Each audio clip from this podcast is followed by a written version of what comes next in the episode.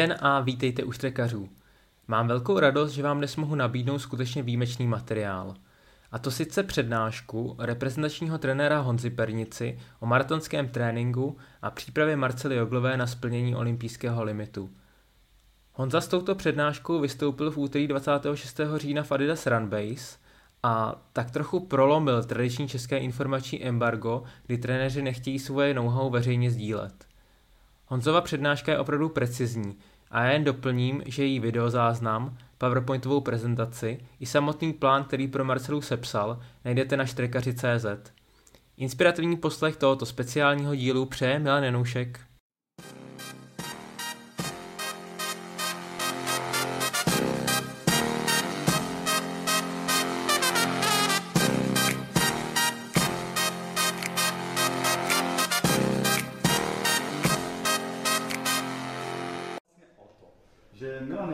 Vyzval na svém, na svém jakoby webu štrekaři k tomu, vlastně, aby jsme, aby jsme sdíleli e, jako trenéři informace o našich úspěšných závodnicích, konkrétně o maratonských běžkyních.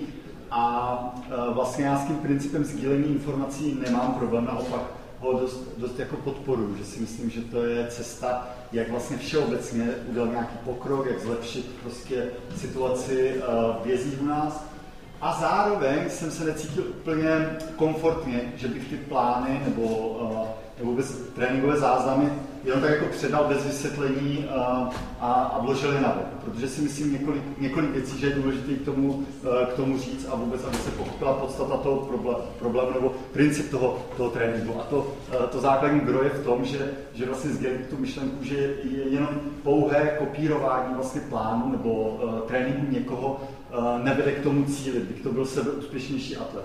Vždycky je, vždycky je takový jako moment, jak, jak vlastně se vyvíjí trenér nebo závodník. Většinou ten trenér začíná tak, že, že prostě trénuje někoho podle toho, jak, jak on třeba kdysi trénoval, že má nějakou sportovní historii a něco zažil, tak jako prostě jednoduše kopíruje nebo, nebo přenáší ten trénink uh, na toho svěřence, nebo uh, to je taková ta úvodní fáze, kdy se to prostě jako učí.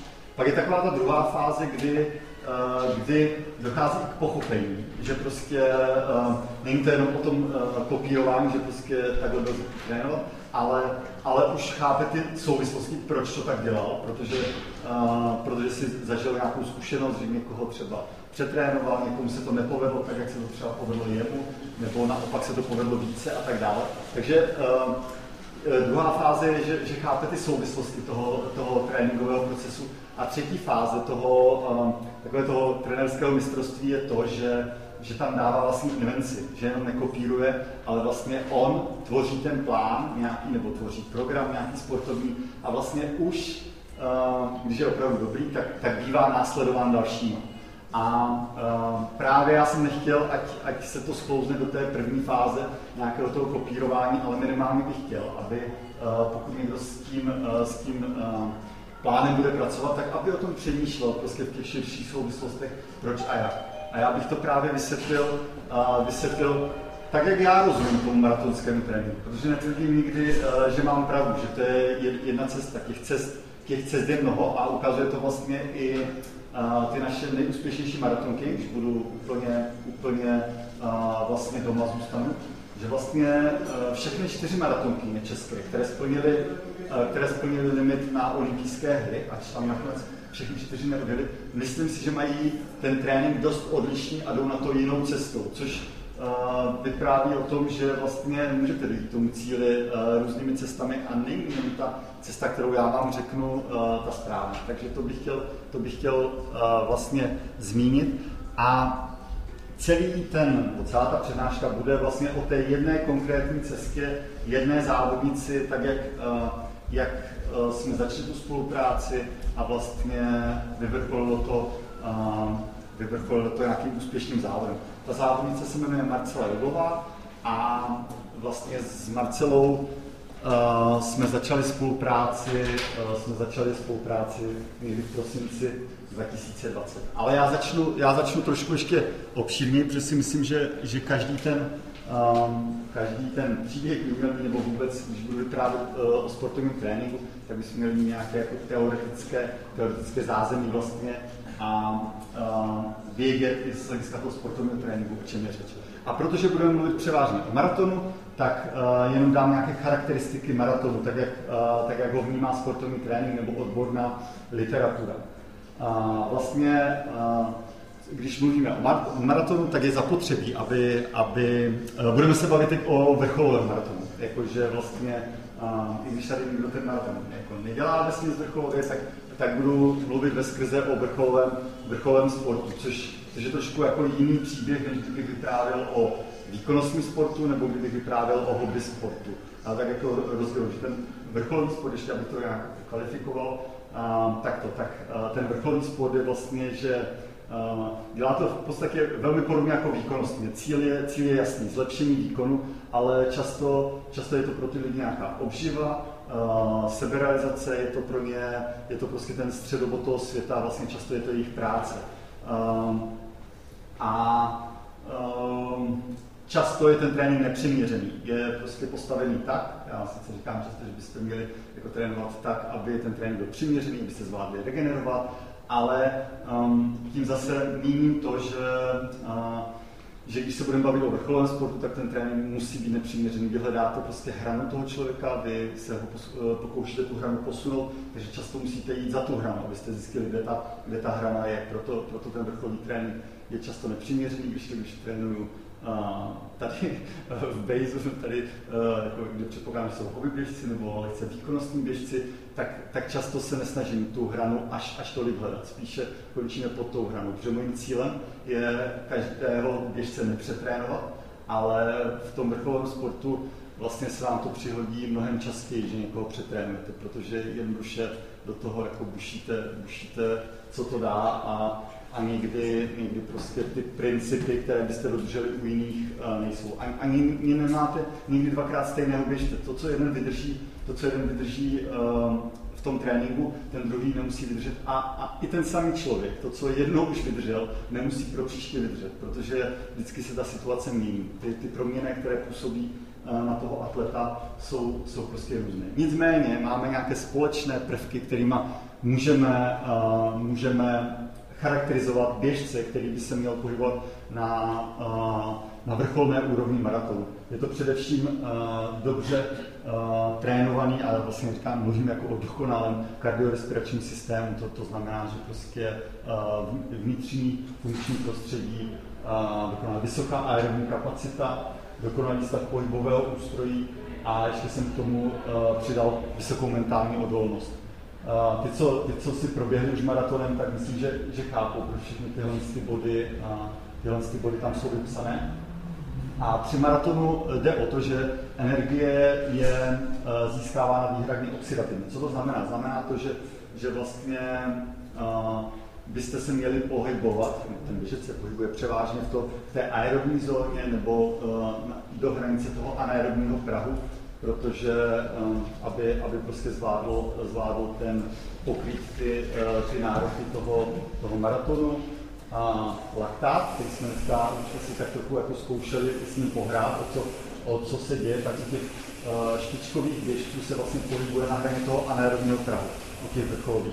Já jsem mluvil o tom, že vlastně u těch um, spíše výkonnostních běžců uh, se pohybuje někde na hraně toho aerobního prahu. To je rozdíl vlastně, že taky nejde, nejde to zobecnit, že um, když jsme se měřili laktát, že bych, že bych vám řekl, uh, že na, uh, vydržíte ten maraton běžet na hraně a na, a na anaerobního pravu. To většinou zvládnou jenom fakt ty, uh, ty špičkoví maratonci. Většina těch výkonnostních běžců se pohybuje na hraně aerobního prahu a pak jsou jakoby ty hobby co to běží většinou v té zóně té obecné vytrvalosti, takže vlastně ani nejsou na hraně toho aerobního prahu, možná, možná v závěru.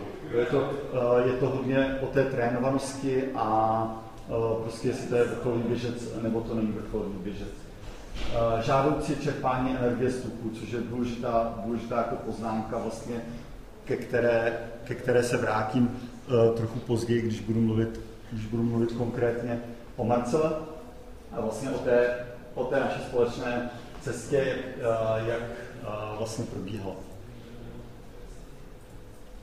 Tak, s Mácou jsme začali spolupracovat vlastně po, um, bych řekl, úspěšném maratonu ve Valenci, kdy běžela, kdy běžela 2.31.29 a uh, už za sebou měla velký úspěch v podobě 20. místa na uh, mistrovství světa Doha, ale ta sezóna nebyla úplně podle jejich představ. Vlastně vědělo se, že 2021 by měly proběhnout olympijské hry v tu chvíli a že nejspíše, um, nebo vědělo se, že bude um, kvalifikační limit 29.30, ale zároveň byla určitá možnost, že tenhle limit uh, nemusí stačit. To jsme vlastně jako v tu chvíli jsme takhle jako neuvažovali, že prostě v tu chvíli um, za mnou přišla, jestli teda um, jsme schopni spolupracovat a uh, jít touhle cestou.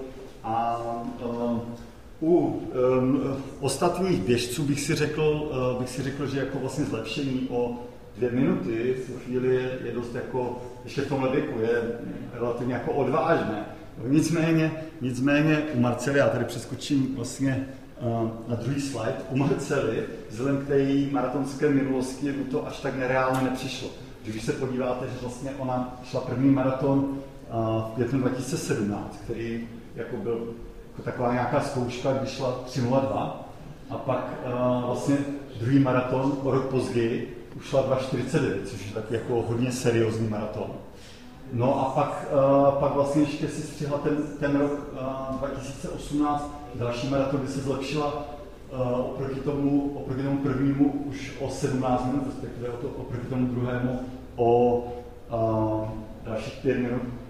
Takže vlastně ona se, se lepšila ohromně, ohromně skokově. A když to jenom doplní, že pak tady um, u toho čtvrtého, nebo před tím čtvrtým maratonem si řekla, že by teda se mohla připravit trošku víc, že ten čas 2,49 už je jako, to už jako se netěší jen tak, jen tak zvoje, takže když se trošku jako připraví, že by to mohlo být, nebo 2,43, když se na to trochu připraví, že by mohla atakovat limit Českého atletického svazu, který tuším tehdy byl to 2,37, 30 nebo něco, něco takového, nevím, ale prostě uh, absolvoval přípravu v Keni a povedl si zase o dalších 7 minut posunout ten osobák na 2,36 pak proběhlo už to zmiňované uh, mistro světa v Doha, kde byly, kde byly víceméně jako nelidské podmínky, kde prokázala ohromnou mentální odolnost, že vůbec doběhla do cíle a ještě, že doběhla na 20. místě. Takže ten, ten, čas, ten čas není úplně uh, vypovídající.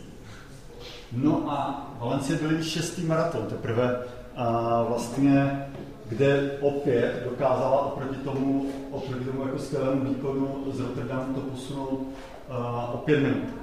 Takže vlastně to jsou, to jsou jako indicie, které, které mě vedly k tomu, že, že prostě ten její požadavek nebo to přání nebo ten cíl není vůbec reálný. Až, ať se Mácu za, za stolik neznal, jenom prostě přeneseně jsme se párkrát potkali na závody. A, a, takže, takže jo, já jsem to viděl jako reálně a hlavně nás vždycky přesvědčí ten závodník. Já jako trenér, a, jako trenér a, nikdy třeba nevidím tolik, co, co vidí nebo vnímá ten závodník.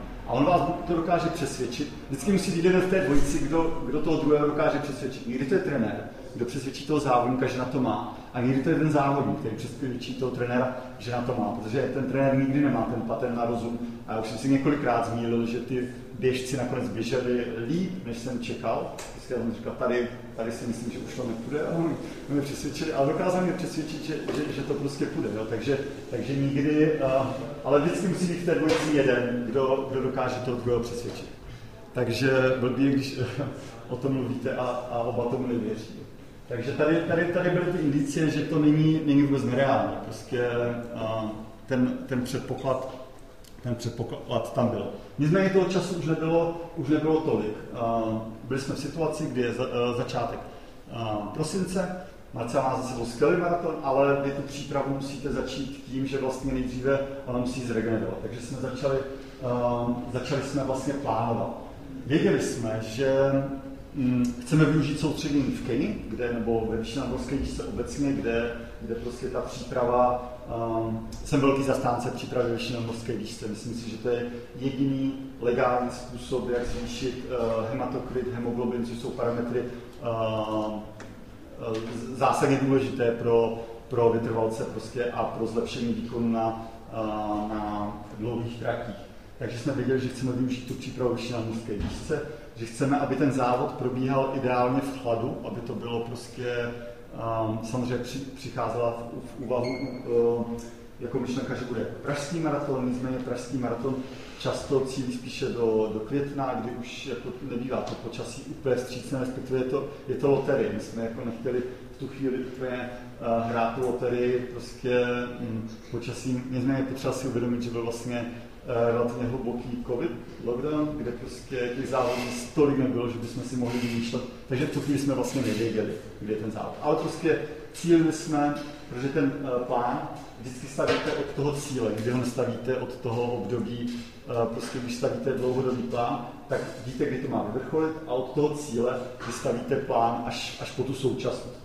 Takže my jsme tak jako předpokládali. Ale pak už s tím můžete samozřejmě nějak jako hýbat. Není to, že bych to musel vědět na den, na týden, na měsíc už to je docela dobrý to vědět. Jo, ale, ale prostě um, od toho se odpíchnete. Takže prostě jsme věděli, že budeme mít zhruba 18 až 24 týdnů. To je docela jako 6 týdnů takový jako rozptyl, ale když by, když by prostě nebyla jiná možnost, tak prostě musíte vyzávodit třeba ten 19. týden, když by, když by manažer řekl, že prostě jiný závod není tady, tady, a nebo jsme, nebo jsme ještě kalkulovali s tím, že bude dobrý si nechat ještě druhou ránu, prostě, že se to nemusí povést na poprvé, že prostě z nějakého důvodu uh, sice věříte, ale je dobrý mít uh, připravený i záložní plán, kdyby to, kdyby to nevyšlo. Uh, takže a má se navíc pořád, jako vlastně čím více blížil závod, tak věděla, že ten kvalifikační limit 29.30 nemusí vůbec stačit. Takže byla připravená vlastně, že i kdyby to běžela, um, a běžela by to blízko tomu času, těch 29.30, že prostě třeba ještě v Praze poběží znova, protože, protože by hrozilo, že jí, že jí může někdo v Praze předběhnout a, a a prostě určitě by to mezilo. Měla to vědomí, že, že mohla běžet lépe, ale prostě naštěstí nebudu, nebudu jakoby předbíhat, ale, ale prostě s tímhle, s tímhle jako kalkulujete, že si necháváte třeba i prostor na tu, na tu druhou ránu. Uh, určitě co je důležité zmínit, že uh, ať, ať jsem byl ten trenér, kterou se povedl ten, ten výkon, tak to neznamená, že je to práce za poslední půl rok, ten, ten vlastně výkon. Ten, ten my jako rozdělujeme um, ten život na, na roky, na měsíce, na, na týdny, ale, ale vlastně ten trénink, ten sportovní trénink je kontinuální proces, který probíhá, um, ať si to rozdělíte na jakýkoliv cyklus. Prostě je to, to, co, to, co se děje od narození víceméně po, po současnost. To všechno ovlivňuje, ovlivňuje tu připravenost. Neříkám, že um, to, co se stalo po narození, ovlivnilo to, že běží nebo neběží ten limit, ale minimálně ty předchozí roky prostě tu trénovanost, ať už jsem ukazoval uh, tu tabulku s těmi, s těmi maratony a ten vývoj, tak, uh, tak vlastně ty, uh, ať už předchozí trenéři nebo předchozí trénink, na to všechno člověk navazuje, protože to se takhle, takhle se to kupí.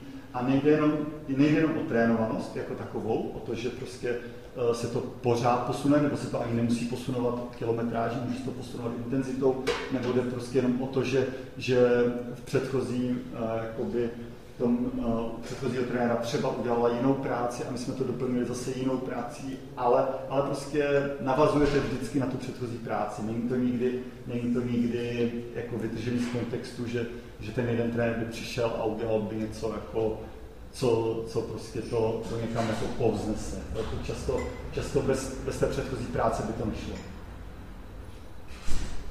No, v tom období plánujeme, řešíme řešíme finance, což, což je vlastně důležité, abyste věděli, že si něco můžete vysnít, ale pak, když to neufinancujete, tak, tak jste si to hezky vysměli.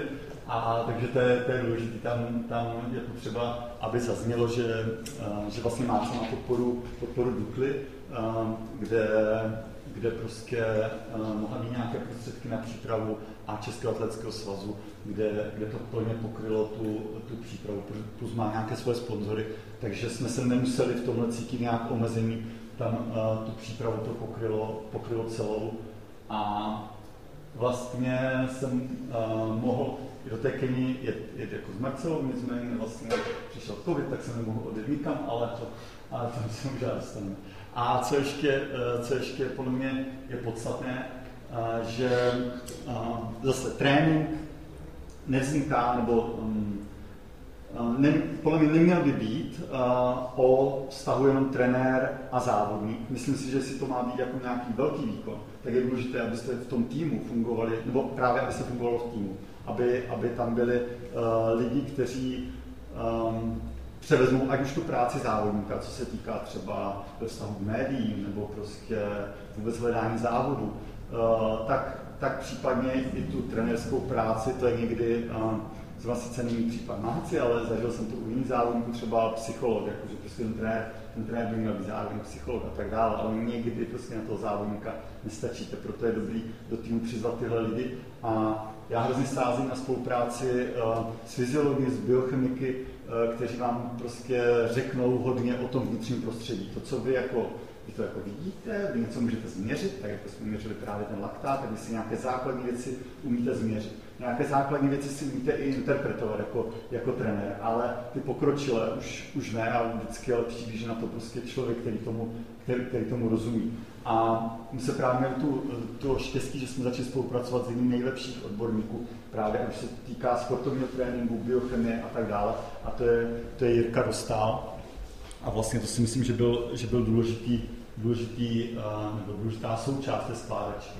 A Eh, ještě podstatně zmínit dvě osoby, které, které prostě jsou v tom týmu důležité, a to je Filip, Marceli, Marceli přítel, který uh, bere hodně práce na sebe, co se týká, co se týká té psychologie, že opravdu to, já si to nedokážu představit, že bych, uh, že bych všechny ty věci nebo tu komunikaci vedl, vedl, vedl na sám, tam vždycky musí být ten filtr, když, že tam nemá ten závodník, když prostě uh, má toho trenéra, tak je to pro toho trenéra jako šílený. To je prostě, já jsem měl pár takových závodníků, kteří jako prostě ten filtr neměli a ty to přenáší na vás a to, to se jako skoro se nedá ustát. Jako je to fakt, jako pak vám stačí jeden závodník, jeden závodník na, na jednoho trenéra a mm, je to, no, je to šílený. Jako, že, takže, takže za Filipa jsem hrozně rád, ten udělá spoustu práce, takové, která nejde vidět, ať už, ať už jakoby ten support Marcele, co se týká tréninku, plánování soustředění, těch transferů,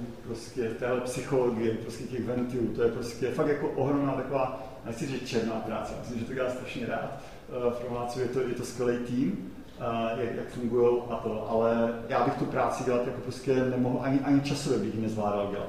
Takže prostě, kdyby tam tenhle člověk nebyl, tak prostě ten výkon, výkon takový není. To jsem si úplně 100% jist. A kde důležitá další osoba je Honza Koukal, což je vlastně manažer, který uh, Marcelo dělá um, nejen PR, ale celé, celé prostě um, synchronizuje ty lidi v tom týmu, mimo jiné. Takže, takže vlastně ještě, ještě třeba hledal manažera, což byla důležitá osoba vůbec pro hledání těch závodů. Takže, takže to je, to je určitě, uh, určitě důležitá osoba, která taky stojí v pozadí a není, není moc známá u toho výkonu. Ale takže vidíte, že, že není to jako jenom trenérská práce. Trenér je takový jako je jeden z těch dílů té skládačky, který dává plán, ale to musí být celý, celý komplex věcí, který do sebe musí nějakým způsobem zapadnout, protože mohla by mít celý lepší plán, ale prostě kdyby nefungovaly ty věci kolem, tak, uh, tak se vůbec nikam, nikam nedostaneme, kde jsme mohli trénovat v Čechách a, a z výkonu by nebylo nic. Um, já obvykle trénuji tímhle, tímhle způsobem. Je zase několik možností, jak, jak můžete prostě si rozdělit uh, trénink na, na různá pásma a tak dále. Někdo um, chodí na vyšetření na nějakou spiroergometrii, kde prostě mu určí právě nějaké ty laktátové prahy a na základě toho, na základě toho uh, prostě pak ten trenér určuje intenzitu, intenzitu tréninku na dané období. Většinou to vyšetření má nějakou platnost 3 až 5 týdnů. Uh, a mimo jiné právě tam se dozvíte třeba, kolik máte ten laktátní práh, kolik byste měli nebo ten anaerobní práh nebo aerobní, většinou dostanete oba, oba ty body a pak víte, na jakých intenzitách můžete trénovat. Já používám s oblibou um, jakoby matice, uh, kde si vypočtete vlastně na základě, máte zase několik možností, buď to na základě nějakého aktuálního stavu, jak je, anebo na základě toho stavu, kam byste chtěli dojít. Myslím tím cílový čas. Takže, a jak už jsem mluvil o tom, že ten vrcholový sport je takový jako nepřiměřený, tak prostě vy máte šanci to, to prostě postavit podle toho cílového času a prostě buď to, to zvládne, nebo to nezvládne. Jo, u někoho jako postupně, ale prostě tady, tady uh, to postavíte prostě na tvrdo, když to řeknu takhle, sice to je jako zóna, není to, není to řečeno, že prostě limit je maratonské tempo 3.32 nebo 3.33 a že bude běhat přesně v tom, v tom tempu, dát tam nějakou vůli, nějaké pás, nějakou zónu, protože ne vždycky, ne vždycky ten trénink je optimální, nebo jsou optimální podmínky, protože se bavíme o tom, že, že ten čas je ideální čas v nějakém ideálním prostředí a tak dále, nezaběhne to, nezaběhne to vždycky, takže tam dávám většinou 10, 10, 15 vteřin prostě rozptyl. Ono není ani nikde řečeno, že jenom čistě, když budete dělat v tom čase konkrétně na, na vteřinu, že, že jenom to je správně. No zase pásma kolem, kolem, jako to znamená pomalejší, rychlejší, když jsou, když jsou blízko toho, tak mají prostě vliv na, na to pásmo, co chcete rozvíjet jako to hlavní. Já říkám jako speciální tempo, ta, ta terminologie je trošku, uh, trošku jako zavádějící, protože jinak budete mluvit o speciálním tempu u půlmaratonce nebo běžce na 5 km, uh, u 800 a tak dále. Takže většinou pokládám tu trať, na kterou se specializujete, jakože speci, uh, tak uh, to tempo té hlavní trati je speciální tempo.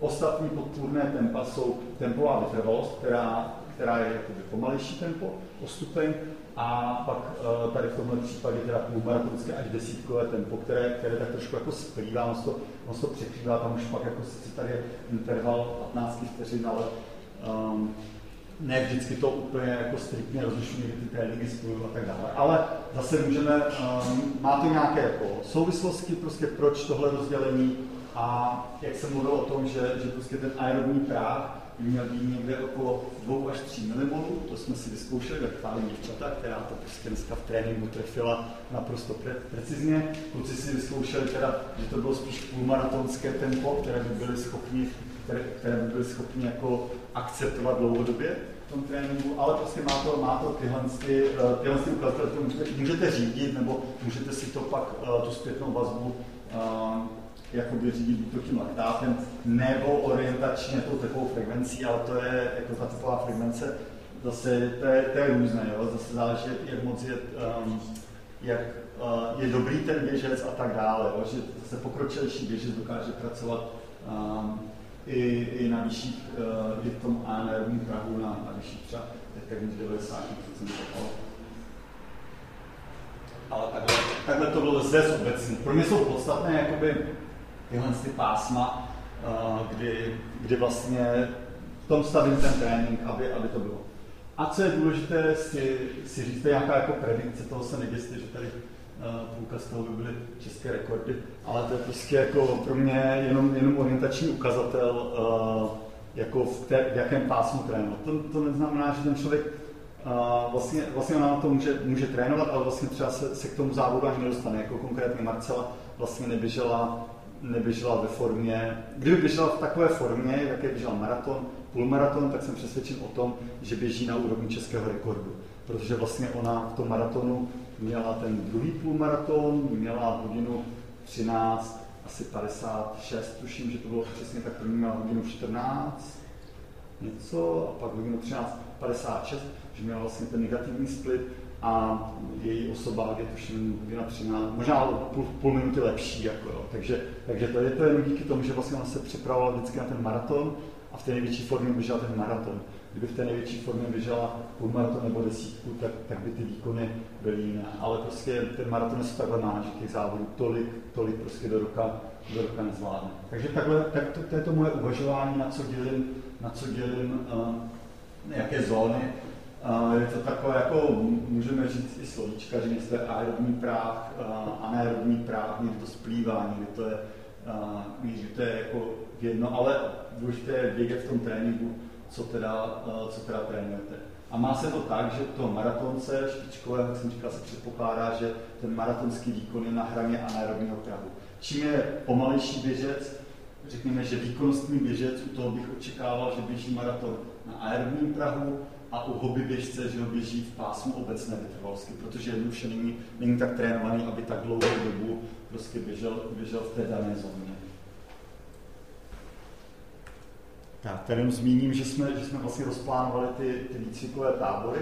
A hned už, ten první, kdy naskakovala, byl, byl v lednu vlastně v Portugalsku, v Albufejře, nějakou, eh, nějaký 23 dní a pak uh, vlastně jenom, jenom se otočila na týden doma a už, už byla ta zmiňovaná Kenia na vlastně 66 dní. Vlastně. Takže my jsme začali trénovat, a, a jsme začali trénovat 6. nebo trénovat. Závod byl 6. prosince, tuším, nebo 7. A vlastně už toho 9. A 9. odlítala na soustředí. A teď já to mám koncipováno tak, že půjdu po těch jednotlivých cyklech, nebo jsem to spojil uh, do týdenních, týdenních cyklů, ale vždycky řeknu nějaké období, které bylo něčím specifické a vlastně řeknu třeba i nějaké konkrétní tréninky, nebo jak ten, jak ten cyklus uh, celý začíná vlastně. Tak už jsem zmínil, zmínil jsem, že jsme začali jako regenerací, že prostě uh, ten první až třetí týden, si myslím, že to bylo třeba okolo 50 nebo ten první týden skoro, skoro vůbec, ale 40 až 50 km třeba, třeba uh, do týdne a preferoval jsem to, aby tam mohl zařadit nějaké doplňkové sporty. Nicméně on byl docela, myslím, že teplý ten prosinec, že se dostala i nějaké, eh, myslím, že tam byly nějaké uh, kolečkové že a normální, normální běžky a, a on měl výhodu, že se mohl dostat do bazénu, ač, ač prostě uh, ne všude, ne všude se dalo. Uh, běhala tempem na, na pět minut prostě regeneračně. Až v tom čtvrtém týdnu po tom maratonu začala teprve, nebo poprvé se dostala nad 100 km a vlastně začali jsme postupně zařazovat uh, ty tréninky aerobního prahu a anaerobního prahu. Nicméně, nicméně, uh, vždycky um, já začínám čekat tak, že, že prostě nezačínáme hned od té cílové hodnoty, jak jsem tam, jak jsem tam, uh, tam bylo, kdyby se vrátil ten slide, slide dřív, tak by tam bylo, že prostě to, uh, to její aerobní, ten její aerobní práh, že byl prostě, nebo že jsem ho určil na nějakých třeba 3,40, ale prostě začínáme volně, prostě, že, že to má nějakou, nějakou návaznost. Takže um, a zároveň začínáme ještě ty tréninky jako jednodušší, prostě 5, 16 stovek a um, a co ještě důležité, že do toho tréninku jsem začal dávat posilování. To, to, protože Máca hodně si stěžovala třeba na bolest uh, zaďáků, a vždycky říkám, že něco bolí, že by se to mělo začít posilovat, takže, takže jsme dávali na posilovnu, kde Marcela je zvyklá, vlastně, nebo byla zvyklá v předchozí uh, svoji pohybové zkušenosti zařazovat, prostě, nebo uměla, umí cvičit s čínkou, což mi přijde, což mi přijde důležité, uh, že to není, že to je i větší zátěží, takže já s oblibou, s oblibou jako posiluju, posiluju uh, s čínkou, protože si myslím, že že jenom s tou váhou vlastního těla to nejde provést všechny cviky nebo tu zátěž takovou, jak si představoval. Takže tam jsme dali, dali tu posilovnu, obzvláště třeba na ty hamstringy a tak dále. Takže tady mám pak konkrétně, a to vy asi nerozklíčujete, to jsem se s Milanem spíš dohodl, že pak ten plán jako celé uh, on vloží, vloží prostě nějak, jako, že se na to budete moct podívat na všechny tréninky, ale když tady se podíváte na, to, na ten na, na tu strukturu toho týmu, tak OV v drtivé většině jsou prostě obecná vytrvalost, protože já ctím tu zásadu, že když se začíná nějaká příprava uh, vytrvalecká, že by mělo být 3 až 5 týdnů prostě příprava v ryze aerobním prostředí, jenom tam dávat lehké impulzy toho,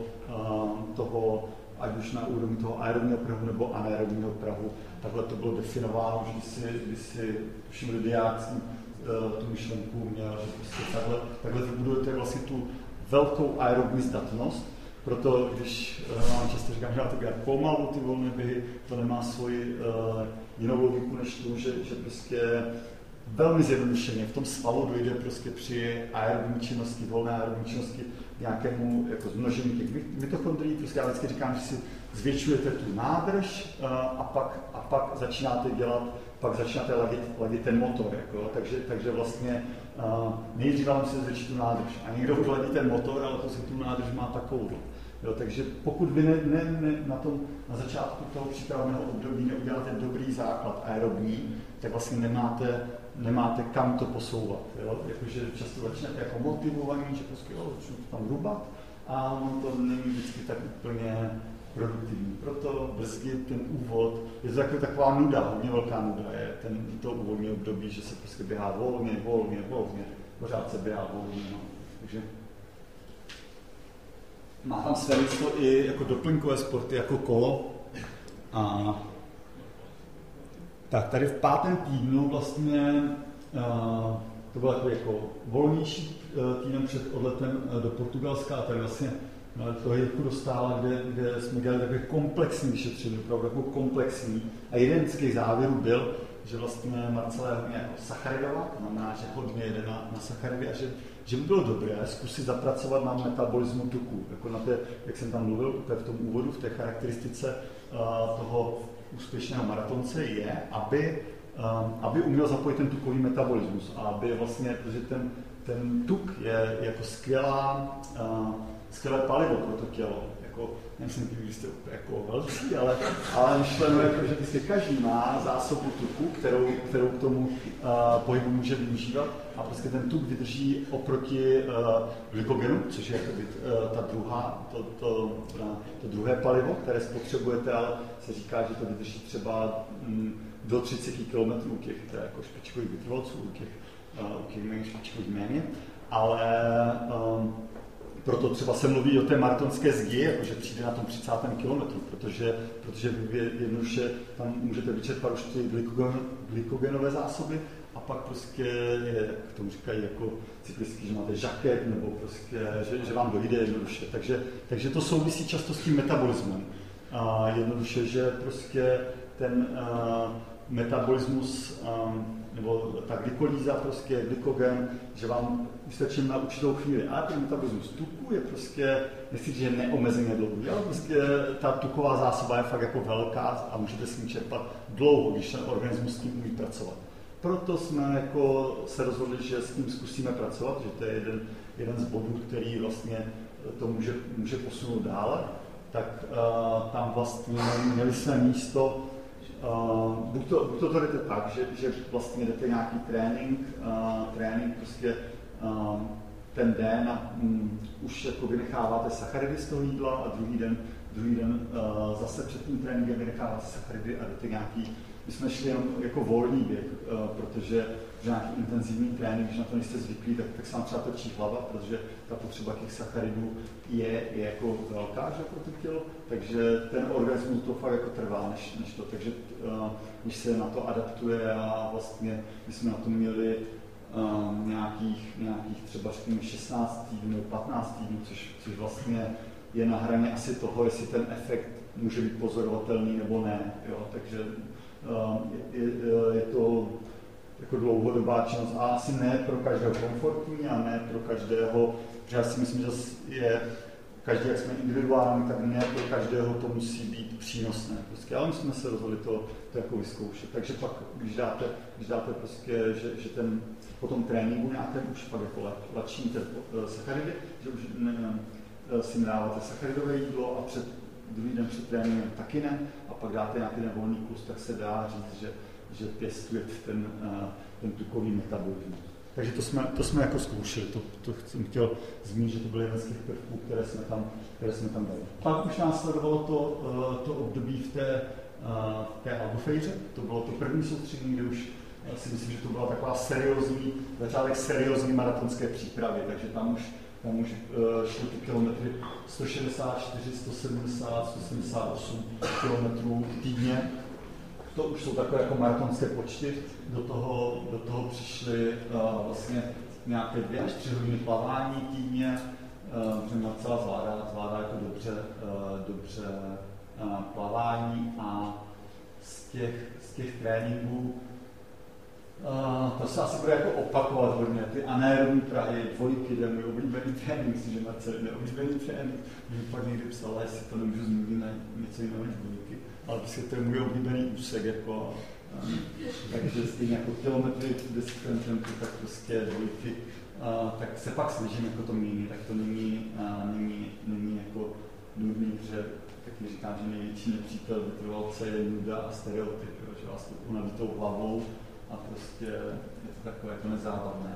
Aerobní Prahy a pak tady někde už je nový impuls, jo, že jsem začal zařazovat kopce, protože kopce mám taky ve velké oblibě, a, že ta běžecká síla je důležitá nejenom, nejenom jako byta, jak jsem, jak jsem mluvil té, ono to není úplně maximální síla, je to, je to, je to vlastně, bych to charakterizoval tu sílu, asi, asi jako nějaká funkční, víme signál vedoucí ze sportovního tréninku, ale, ale prostě rozvíjíte, rozvíjíte prostě sílu a um, pak tu běžeckou sílu a to vlastně vždycky jsem sledoval, aby v tomhle období byl ten silový podnět čtyřikrát až pětkrát v týmu, aby prostě tam došlo fakt jako k razantnímu rozvoji, uh, rozvoji síly. Takže posilovna byla kombinovaná s kopcema a, a tady už se objevují první dlouhé běhy, 25 až 30 km, což je takové jako a takové to maratonské, jo, že prostě dlouhý běh musí být součástí. Já vždycky říkám, když se někdo ptá,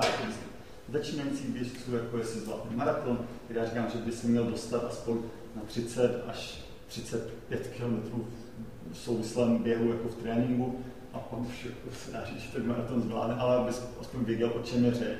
Že v tom tréninku, když poběžíte třicítku, tak už se to dá připodobnit k tomu, jako té době zátěže, jakou poběžíte, poběžíte v tom závodě, takže už si hodně, hodně zažije. Takže prostě dlouhé běhy jsou alfa omega maratonského tréninku, ale zase nechtěl jsem mi dávat dřív, než bude, než bude na to připravená, takže to byl nějaký sedmý, uh, sedmý týden a, a, a, a tady to je jako podobně, jenom si hrajeme, že prodlužujeme ty úseky v tom, na tom anaerobním prahu z dvojek, už to má trojku, už je toho, tady už toho bylo 15 km v tom, v tom tempu, ale pořád jsme, pořád jsme v tom cílovém čase, pořád jsme 3,45 až 3,40, což je jakoby o 10 vteřin, o 10 vteřin jinde, než chceme být. Ale uh, nestresujeme, věříme, že prostě ještě, ještě máme nějakých možná 10 týdnů, možná 8, takže, takže to je, to je jenom, to je jenom o tom, že když se někdo v tu chvíli zeptá, jestli jako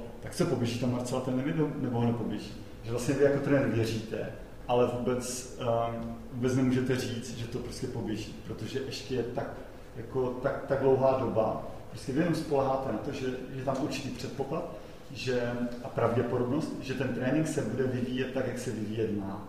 Ale prostě v tu chvíli prostě ten sportovec je v nějakém jako režimu únavy. To je důležité říct, to vždycky, že eh, efekt superkompenzace že vlastně, jak jsem mluvil o tom přetrénování toho sportovce, že efekt superkompenzace je takový, že prostě ne, ne, netrénujete takhle jakoby po přímce, že byste pořád to drželi v nějaké stejné intenzitě, ve stejném objemu a tak dále. Je žádoucí, aby tam byla variabilita těch podnětů, aby prostě jste to tělo jednou zatížili více, jednou méně, aby si odpočinulo, protože pak po tom dalším zatížení, nebo po tom odpočinku by se mohlo dostat zase do vyššího zatížení. Jo, takže to je takzvaná superkompenzace, kdy vlastně uh, by se měl zúročit ten efekt, efekt toho tréninku. Takže toho maratonce nebo obecně ty sportovce vrcholové se snažím často držet prostě v té fázi té únavy, hodně velkého tréninku, aby, aby pak, až je necháte odpočinout, aby se to jako zlepšilo. No a když tam držíte dlouho, tak se vám může stát, že, um, že se dostanu do stavu jako nějakého přetrénování. Prostě. Uh, takže lepší, kdyby to jako pod tím vrcholem, ale když máte ty jako vrcholové sportovce, tak prostě si to, si to můžete dovolit, tlačíte to, tlačíte to, tlačíte to, dokud můžou. Asi jenom princip tréninku je jednoduchý. Trénovat jako maximálně, co ten člověk dokáže zregenerovat. Prostě. Um, jen, jen to musíte někde jako odzkoušet. Jako, nebo tam, tam dostáváte náznaky, to není tak, že bych to jako zkoušel, dostáváte náznaky právě. A buď to spolupracujete s nějakým biochemikem, který, který dokáže objektivně přečíst uh, to tělo zevnitř, hodnoty hemoglobinu, železa, různá kreatinkináza, urea, prostě těch parametrů je třeba 80, které, které lze pozorovat. Ale když je to dobrý biochemik, tak to jako dokáže rozklíčovat, že prostě ten člověk je tak a tak unavený a doplnit suplementovat některé ty věci a, a, a, a nebo to prostě jednoduše poznáte na tom, na tom člověku, že, um, že, že je jako buď to emočně, že, že ne, že je unavený, ale prostě často jako podrážděný a, a tak dále. Třeba uh, až ve fázi toho, ve fázi toho přetrénování to může hraničit až, až jako s depresivními stavy. Takže ten trenér, jako, uh, když to člověka zná, tak to pozná. Je problém v tomhle hrozně velké úskalí třeba tréninku na dálku když právě s Mácou jsem vůbec nebyl jako v kontaktu, takže to, takže uh, máme to domluveno tak, že ona mi popisuje ty tréninky nebo ty pocity mi tam píše do toho tréninkového deníku, abych já věděl a uměl se do toho vžít. Kdyby tam nepsala, tak si myslím, že to je polovina, polovina toho, základu pro neúspěch, jakože vlastně bych nedokázal rozklíčovat jenom na základě té biochemie, která se neděje pořád, tam na soustředí nemáte třeba biochemika, tak, tak bych to nedokázal úplně jako rozklíčovat vždycky. Takže ty pocity těch lidí jsou pro mě jako zásadně důležité, abych, abych, dokázal, abych to dokázal nějak uh, upravit ten trénink. S tím vlastně souvisí to, že potom uh, po té arbitráži nebo po Portugalsku uh, vlastně zase jsme, uh, zase jsme uh, absolvovali to ošetření uh, biochemika, kde se právě ukázalo mimo jiné, že, že má málo železa, což je před uh, odletem do do vyšší morské výšky, obecně nejen do Keny, jako zase velký problém. Tam prostě s tím železem, že jdete už nahoru s, s, s nízkým, tak si kolorujete průšvih, ale tak relativně jsme to odhalili, odhalili včas. Tady musím si pozvat, že ta situace, že ta situace s tréninkem nebyla úplně optimální, přijedete z tepla, teď jako v hale se vlastně trénovat nesmí, nikde se moc trénovat nesmí, protože je covid, takže, to, takže naštěstí měla možnost mácat něco na páse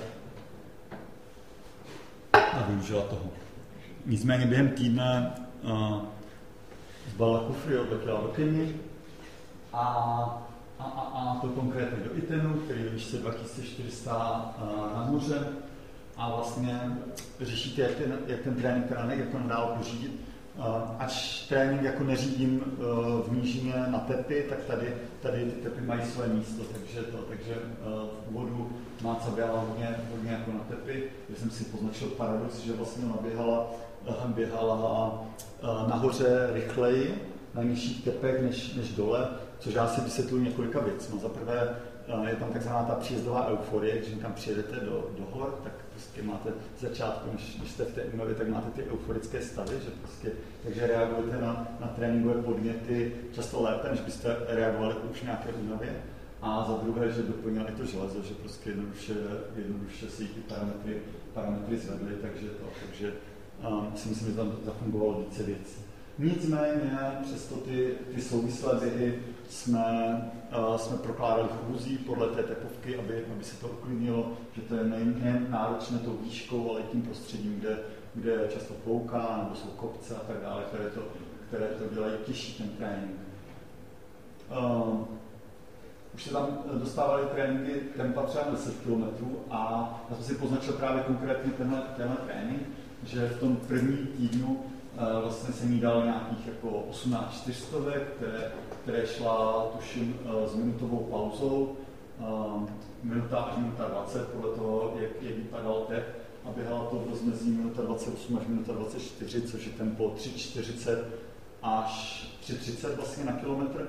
Takže uh, normálně by to bylo jako by to ten anaerobní práh, ale tím, eh, že jste vyšší na mořské výšce, tak já přidám, to je zase obecná formulace, že ke každým tisícím výš, na každý tisíc výškových metrů přidáváte 10 vteřin na kilometr. Takže taková jako obecná formulka, takže, takže spíš jsem to viděl na 28, takže, takže v tomhle, v tomhle intervalu, intervalu Máca běhala, tak tam byly takové jako posilování, pořád jsme drželi uh, tady ten, uh, tady ten model, nebo vůbec, aby tam bylo nějaké přeskočí, aby tam byl ten, ten impuls uh, silový.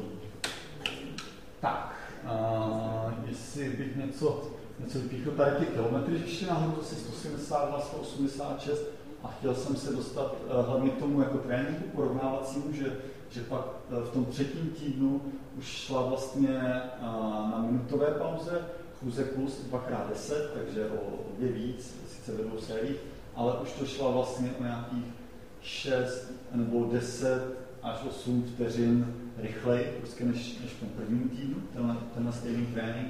Přidáváme do toho kopce, pak ty kopce uh, z dvou stovek už se stávaly, stávaly další kopce a už si hrajeme i to i uh, s tím jakoby maratonským tempem, nebo jako se aerobní práh, anaerobní práh, se moje oblíbené dvojky, to bych měla ráda, ale ale, ale uh, ještě, ještě vůbec ke stavbě toho tréninku, že buď to uh, ze začátku, ze začátku uh, jak jsem vám to říkal dneska, že, že děláme ten trénink intervalově, jako když uh, třeba budeme u toho speciálního tempa, u toho anaerobního prahu, u tréninku na maraton. Že buď to, to můžete dát jako třeba, jsme dneska 4x2 km, teda 2x4 km a někteří si tam dali tu statickou pauzu. Ale když už ten trénink má být jako kvalitní, tak prostě se to doplňuje tím meziplusem a ideálně u těch pokročilých běhů, běžců se to dělá s tím meziběhem. že vlastně vy uděláte fakt jako, pak naběháte, nebo nemusíte za ten trénink naběhat tolik kilometrů, řečeno třeba byste, byste dali třeba 6x5 km, abyste naběhali 30 km. Ale vy, když tu práci zkvalitníte a dáte třeba 4x4 km, ale mezi tím dáte jenom, jenom ten uh, meziběh v nějakém tom tempu, ne pomalejší než, než minutu na kilometr, než je ten interval, tak prostě ta práce se dá říct, že, že uděláte, že uděláte prostě třeba 20 km v relativně kvalitní práci, naproti tomu, když je, když je s tou pauzou. Takže ty tréninky můžou být i rovnocené, i když se udělá, když se udělá méně kilometrů. Ono to pak je důležité v tom ohledu, že, že nemusíte nabíhat um, nějaké třeba 40 nebo 50 v těch úsecích, ale když uděláte tu práci dostatečně intenzivně, tak si myslím, že, že stačí prostě, nebo aspoň my s Marcelou jsme došli nějakým 25 až 30 km tady v těch fartlekových bězích, kde už jsou zařazovaná tempa právě maratonská, nebo, nebo o tempo pomalejší, nebo i o tempo rychlejší. Jo. Ale prostě 25 km jako fakt, fakt je to jako v zátěži nějaké velké. Když si během toho kilometru eh, vůbec neodpočinete, to je jenom jako, že se lehce, lehce se, se odpočinete. Jo. Takže to, je, to, to jsou podle mě jako super tréninky, které jsem nasál třeba od, od mm, Kanovy, který takhle, takhle trénuje v té, v té Keni. A vlastně i Máca mi říkala, no když ten jeden rok uh, to byl 2018, že se připravoval pod, uh, nebo ve skupině, kde, kde právě uh, ty plány ty plány dostával od Kanovy a tak říkal, že, že tam prostě to mělo, že, že to mělo podobnou, podobnou myšlenku tady tohle. Takže to se mi celkem jako osvědčilo v tom. A, a pak už i nahoře se dostala v tom, uh, tom nějakém třetím týdnu v té Keni na souvislý běh 32 km a už to nebylo úplně jako vycházkové tempo 4,53, jako vlastně v těch všech podmínkách není tak úplně, úplně jako špatný. No. Že zase ta myšlenka těch souvislých běhů je, že začátku, začátku je volně a čím více se blíží jako vlastně ten maraton, tak, tak se snažíme mm, jako už ty dlouhé běhy zkvalitňovat, aby to nebylo jenom pak už jako plácání těch volných kilometrů. Jak jsem mluvil o tom, že děláte tu, tu nádrž velkou, tak um, zase pak v určitém období nebo po určité době uh, už to zase není až tak až tak efektivní trénovat jenom v, té, v té aerobní zóně. Proto proces to jako zkvalitňujeme a jak jsem říkal, už, už pracujeme na tom, na tom motoru. Čtvrtý a šestý týden v Kyni, celkově 13. až 15. Tam to byl vlastně takový pík, uh, objemový pík uh, toho soustředění, kdy se v tom pátém týmu dostal na 207 km a už to byly fakt jako, tam už byly dost, dost ty tréninky jako ostrý.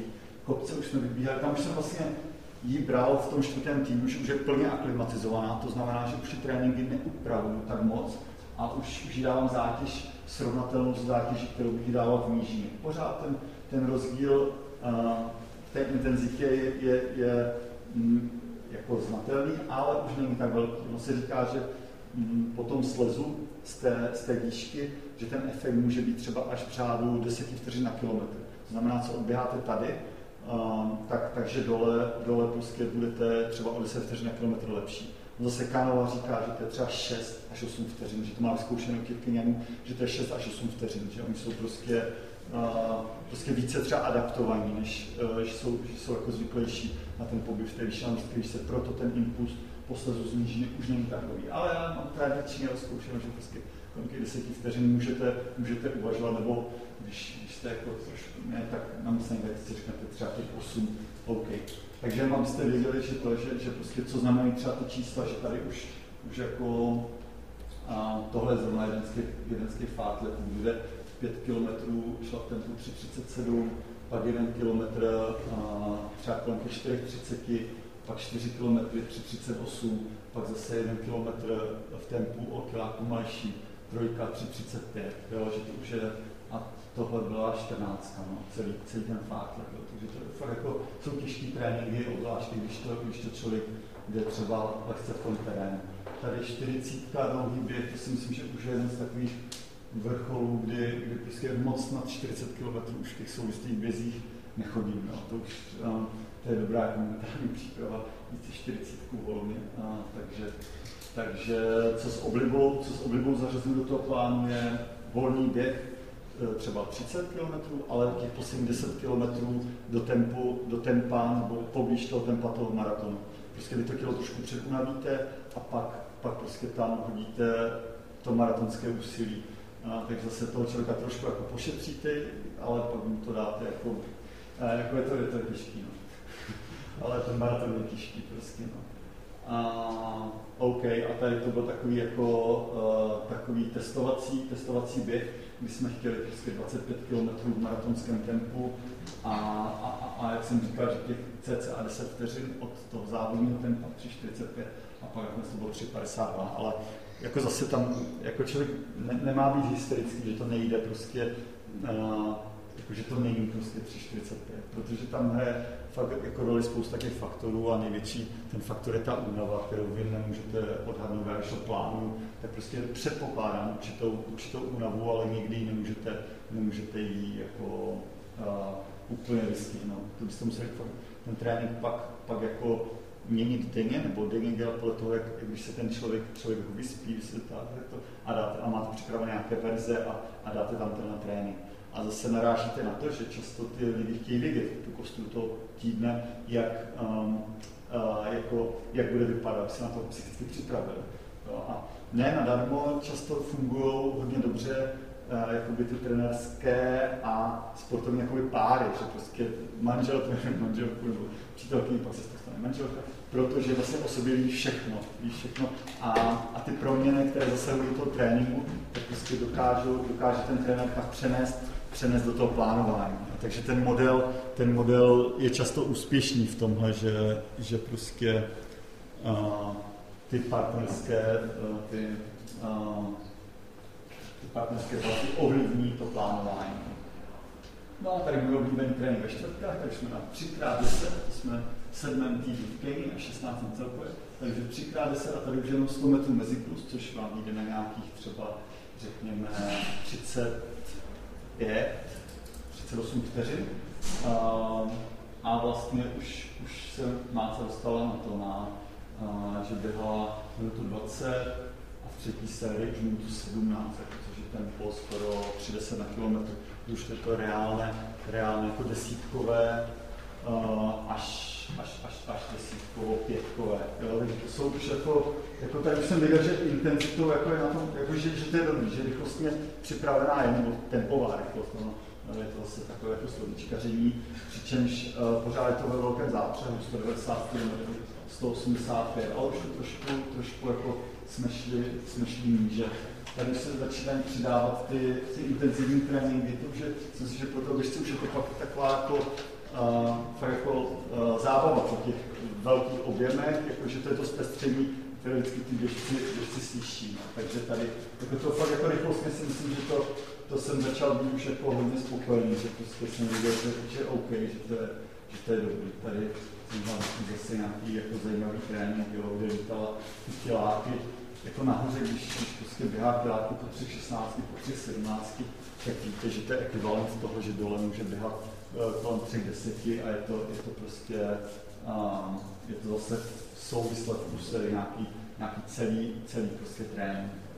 Takže to bylo, to bylo dobrý a to už se taky blížilo, to už je takový jako vlastně vylaďovací tréninky, že se blížil ten 19. týden, respektive 10.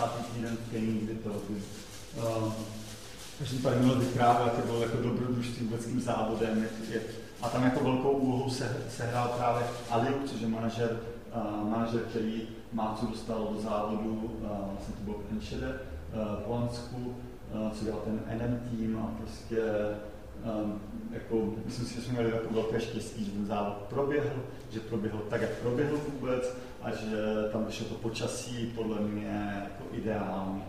takže to, takže vlastně a to bylo ještě jako dramatický v tom, že vůbec, jako, aby se má se dostal z toho ITENu, tak to, to, to, to je zase na jiný příběh.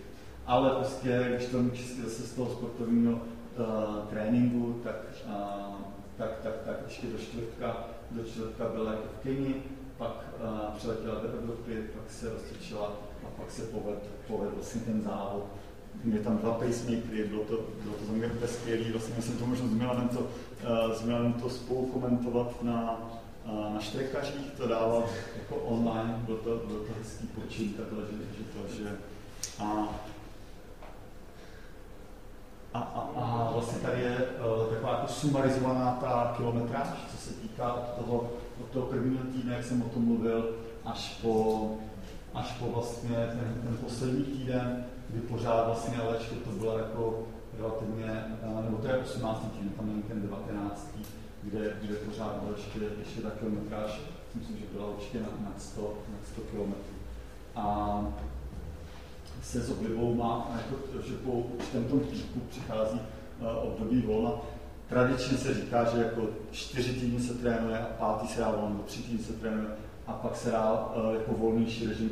Nemám to tak jako striktně, je to prostě, jak to jako přijde někdy, někdy to je o tom, že to jsou tři tady je soustředit v Portugalsku, že to máte takhle daný, že prostě kdyby tam byla čtyři týdny, tak, tak to určitě držíme pořád ještě nahoře, až pak jdeme dolů. Prostě vycházíte z té situace, z té situace, jaká je, pak je tady nějaká Kenia, aklimatizace a pak už jeden, jeden, jeden a potom nejtěžším týdnu, jako no, tam by měl přijít nějaký jako regenerační, regenerační kluzovkách cyklus, protože pořád je 150 km. Takže tohle je, tohle takový jako sumář sumář té, eh, toho tréninku. A tady jsem vlastně vypsal jen ty mezičasy toho, toho úspěšného závodu, eh, kde byly ty dva pacemakeri a kde si myslím, že, že, že to bylo jako super, super. A kde si troufám říct, že bylo na ještě lepší výkon, ale prostě, že to byl takový výkon hodně, hodně prostě na jistotu, že, že vlastně se mi povedlo v Hácu už chtěla rozbíhat rychleji, já jsem zastánce toho, že prostě by se měl ten maraton rozbíhat co nejrovnoměrněji a že největší chyba se dá udělat právě v té první pětce, tak jsem chtěl, aby fakt jako to pohlídala a udělala to jako, jako výborně, že prostě to, to bylo trefené, trefené skvěle. Myslím, že i těch vodičů se musel nic starat, prostě ten ten vodič a vy víte, že on to poběží a běžíte jenom za ním a pak, a pak v konci ho třeba předběhnete, že máte ještě sílu, tak, tak to je super, uh, super jako stav, který, který má takže tím, tím jsem se jakoby vyčerpal celým tím plánem, by to mohlo pokračovat ještě pak, protože uh, přišlo to období, to je vlastně ta půlka práce, nebo vlastně pak jako teda se uh, v tu chvíli, uh, když ta euforie vyprší, tak si řeknete, uh, jak moc je teda reálné, že ten výkon bude stačit na tu olympiádu, že jsem se usoudil, že to je velmi reálné, že by prostě, že by jako to muselo být hodně, jako velká smůla, kdyby fakt tři další holky běžely rychle, než ten výkon tak i proto jsme nehledali další ten, uh, další ten maraton a tu přípravu jsme naplánovali až směrem, až směrem k Tokiu, respektive k Saporu. A to už může být jiný příběh zase, když, to, když, uh, když o to bude zájem, tak můžeme uh, dovyprávět, leč ten tréninkový princip je hodně, hodně podobný, jenom prozradím, že tam v, tom, v té další fázi se Máca připravoval jako v Lidinu a hodně jsme to, vlastně ten trénink byl ještě, ještě si troufám, že je v, mnohem, eh, v mnohých ohledech kvalitnější, že tam uh, doplnila máca, skoro po každém tréninku bylo plavání a hodně jsme využívali kolo, takže té práce bylo okus ještě víc než, než té Keni, ale prostě pak se to v tom Saporu úplně nezužitkovalo. Jako, ale takový je ten, ten uh, běžecký život s pokorou. Beru to, že když se povede jeden maraton v té sezóně, tak je to, je to skvělé když by se povedly dva úplně na, na jedničku, protože no, tak, tak je to hodně o štěstí. Takže za mě takhle. Uh, když se budete chtít, uh, chtít na něco zeptat, vlastně já jsem třeba hodinu, ale máme ještě takových třeba 30 minut, můžem, můžem uh, pohovořit, že bych přizval Milana, jestli, jestli my jsme chtěli uh, udělat ještě takovou interaktivnější část. Já se volám, že jsem byl moc dlouhý. Ne, a... to bylo akorát, za moc děkuju, to špičkový. Takže prostor pro vaše dotazy, než tak případně nějaký dotazy doplním, co přišli na štrekaře, nebo moje osobní, ale, ale ptejte se, co vás zajímá. Zeptám, budeme mít dotaz rychlejc. Ingo, ty jsi říkal, že preferuješ měření toho laktátu před třeba běhání na tepy. Já když se na to koukám jako pohledem hobíka, ne jako profíka, tak samozřejmě jednodušší je prostě běžet podle těch hodinek máš nějaké jako doporučení třeba, jak často v takové nějaké přípravě na maraton si dojít na nějaké změření a, a jako nakalibrování toho, ten připočet na ty? No, takhle ten, uh, jakoby práce s tím laktátem je taková složitější, že to už většinou uh, většinou jako vy nemáte takovou tu, tu možnost uh, té zpětné kontroly. A já to taky nedělám často, třeba s Mácou se vůbec nevidíme, jako v tréninku. Tam jsem nezmínil to, že, že vlastně až do, až do přípravy na Sapporo, my jsme se viděli na maratonu Valencii, pak u Jirky dostála v laboratoři jednou a jinak jsme si psali a volali, takže ten plán je celý, celý vlastně postavený na, na tréninkovém deníku.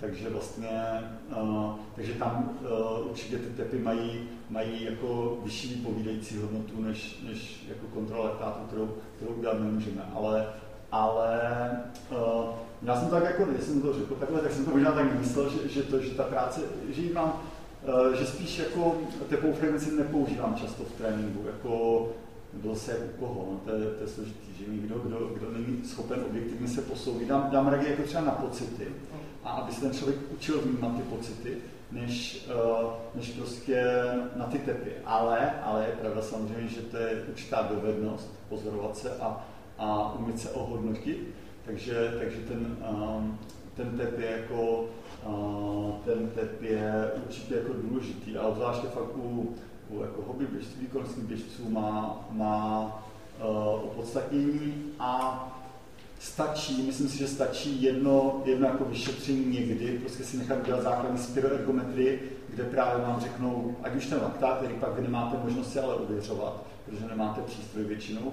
a nebo tu tepovou frekvenci, kde máte ty zóny zatížení a e, takže pak už s tím můžete pracovat jako dlouhodobě. Pak se to, jako oni, ty chytré hodinky už jsou pak jako chytré, že to umí často, často jako vypočítat na základě, na základě různých tréninků a celkem to i sedí, jako, jo, že si troufám říct, že, že pak vám říkají tu červenou zónu, zelenou zónu, nebo já nevím, jak to mají různé hodinky, ale ty nejběžnější garminovské to tak, takhle mají. Já si myslím, že to jde i bez toho vyšetření, no, taková ta, vždycky říkám, taková ta cířská myšlenka. A, a jakože já jsem příznivcem jako ne vyšetření, více vnímání toho, uh, vždycky říkám, ten uh, test de Padler, umět si povídat nebo moc si povídat v tom běhu, je to ta jistota toho aerobního prahu, měl, nebo uh, aerobní zóny, která by měla být převažující v tom uh, tréninkovém procesu. Ale jsem zodpověděl. No, já jsem spokojený s odpovědí. Jako, a ještě mám jeden doplňující dotaz na tu biochemii. Jak jsi říkal, že třeba jste odhalili nedostatek železa. Zase je to něco, co bys doporučil třeba, aby si ten hobík taky došel prostě asi ke svým obvodákovi? Nebo... To říkám jako často, ale vyhýbám se tomu, abych je posílal do obvodáků, protože to nemají rádi, že jim trenér řekne, že si mají zajít na, na kontrolu železa, vždycky to říkám tak, že to mají buď to, buď to jako, Uh, máte možnost využít laboratoře Sidlabu třeba, které jsou, kde normálně komerčně nabízejí to, že si necháte udělat základní krevní obraz a železo. To taky nemají moc rádi, když tam přijdete takhle chytrý a, a řeknete, že, službu nabízejí a, a to, protože si řekli, že tam mají žádanku vyplněnou. Ale vlastně takhle jsem to dělal běžně se svojí skupinou, než jsem narazil třeba na laboratoř CASRY, kde, kde prostě nám vychází stříc a já fakt jako zvednu telefon a oni prostě do tří dnů třeba ty běžce objednají, protože jsou v nějakých jako reprezentačních výběrech. A, a když se na mě obrátí nějaký hobík a, a teď mi jako třeba říkáte své pocity, často to rozklíčujeme tak, že, že, že třeba když má nějakou únavu a tak dále, tak, tak já první věc, po které jdu, tak je, že jim doporučím, aby, aby si nechali udělat kontrolu uh, krevního obrazu železa. A fakt z velké, z velké části ten problém je tam prostě, protože protože eh, kdo jsou ty lidi, co se třeba mě obrací s plánováním, jsou to takový jako eh, většinou jako lidi eh, pracující, kdo jako vydělává peníze a to a pracují hodně a jsou zvyklí jako ten výkon podávat v práci a chtějí ho podávat i v tom tréninku.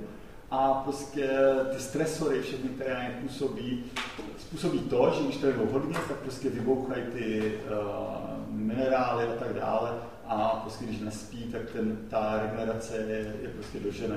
Takže když jsem mluvil o tom, o tom přetrénování, tak to je vlastně tak ta fáze nějakého přetížení a to se projevuje i tím, že je třeba nízká hladina toho, toho železa nebo další parametry. Ale prostě v tu chvíli pak uh, to mají tu šanci, když mají zpřízněnou duši té obvoděčky, nebo ono by to vlastně mělo být normální, že přijdete, že, že jste jako že, že jste dlouhodobě unavení, takže vám udělá, a vždycky jako pošťouchu, že řeknu, řekněte, že sportujete, že jste uh, unavení a že jste v minulosti měli problémy s železem, tak to většinou uh, tak jako spojí, spojí ten voják, že to, že teda nechá udělat uh, to železo. Ale jako ne, ne, nechci to dávat jako univerzální radu, když to vojákovi, že to, protože ten systém je nastavený tak, že vlastně spousta z vás byste jako ráda zaplatila tu službu, takže, takže jsou třeba jako laboratoře, jako právě jsem zmínil to CASTRY nebo Centrum sportovních věcí, je to fakt jako hodně, kde, kde vám to jako komerčně zjistí prostě a dají, dají ještě ten, eh,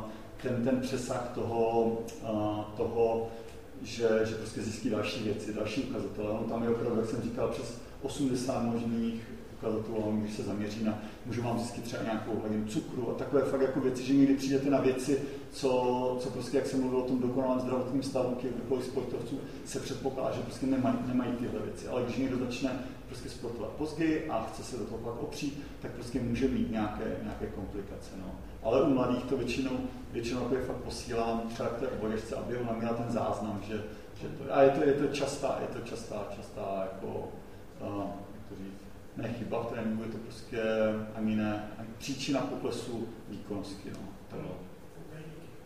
A môžem iba nadviazať na to, že pardon.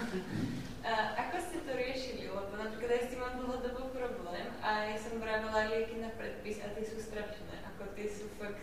No ono samozřejmě jakoby železo, tak anemie, bavíme no. se o anemii, že je několik jako možností. Ono je prostě uh, buď to se dá změnit, změnit prostě ten, ten lék, že jo? protože oni ty komerční preparáty, protože železo u nás, jako na, na Slovensku jsme měli výhodu, že tam to bylo komerčně dostupné i, e, i léky, které jsou tady jen na předpis, že železo v, Česku, v Čechách je jen na předpis, ale že vlastně buď to změní se preparát, anebo se popřemýšlí o celkové skladbě výživy. Jako to, má, to má ty souvislosti, že vlastně železo, aby se střebávalo, tak je důležité, aby, aby bylo suplementováno třeba s vitamínem C a, a s B zároveň, aby byla omezená konzumace kávy, mléčných výrobků, případně někomu to dělá špatně na žaludek, takže to musí brát jako třeba s nějakým aspoň částečným jídlem, i když se doporučuje brát to před jídlem. Takže vlastně někdo, někdo to má tak, že, že to železo vůbec nestřebává. Mm, a pak, pak buď to se to dá řešit jako s lékařem, že opravdu jako se to dá jako injekční formou, ale prostě to, to je až, až ta poslední varianta, kdy, kdy prostě to určí lékař, že, že prostě to tělo už je v takovém stavu, že potřebuje to železo a nedokáže ho přijmout žádnou, žádnou z těch přirozených cest. A jídelníček se jakože upravuje, aby obsahoval víc Jo, to je přesně, protože většinou s tím mají problémy vegetariáni, že to, že, že prostě to je železo hemové, nehemové, to hemové je v červené mase, to nehemové je prostě jenom v těch jakoby zelených potravinách, nebo jako ještě luštěniny a takové věci, ale prostě eh, pro vegetariána hodně trénujícího je to, je to prostě ohrožená skupina. No. To je jako děvčat ve skupině hodně. Takže to je, to je, jako typický, je to fakt jako typický jako problém žen a dívek, vegetariány, jako, že to, že prostě... Nejenom, že já, já osobně jsem taky uh, skončil s ADMI u doktora, když jsem začínal běhat a užívám železo dlouhodobě, už asi 8 let a skutečně si myslím, že je to o tom vyzkoušet ty různé preparáty, aby nějaký teda sednul a je to hodně o tom načasování. Ale jako doplnok stravy, alebo železo? Vyloženě na předpis, protože myslím, že ty doplňky jsou hrozně slabý. Mm. Teda že to v podstatě... Jsou jako lepší, jako jsou i na přírodní bázi, fakt jako ten, trh je jako hodně, používáme i na nějaké přírodní bázi, protože zase někdo jako nedokáže jako tu dávku toho železa tak vstřebat, že ho pak bolí, bolí břicho, a, takže, takže i jako ty, ty produkty na přírodní bázi nám, nám jako pomohly. A je to, a je to případ od případu. A jsou, jsou jako lidi, kteří jako opravdu to ani zkoušeli tohle, tohle, tohle nic nezafungovalo, protože vlastně největší roli hrál ten stres v tom životě, myšleno, že měli hodně stresující práci, vlastně když vám chybí ten spánek, spánek je základ, základ prostě regenerace organismu. A když tam není dlouhodobě ta spánková deprivace, prostě dlouhodobá, tak prostě to tělo nefunguje. A, a proto to je, jako s tím to jde ruku v ruce, prostě studenti, kteří mají zkouškové období, tak prostě na úplně vypnou, jako, stačí pár dní, jako kdy, kdy jedou nějaké nocovky a v tom tréninku to je hodně znám a může se to podepsat třeba i na tom železu.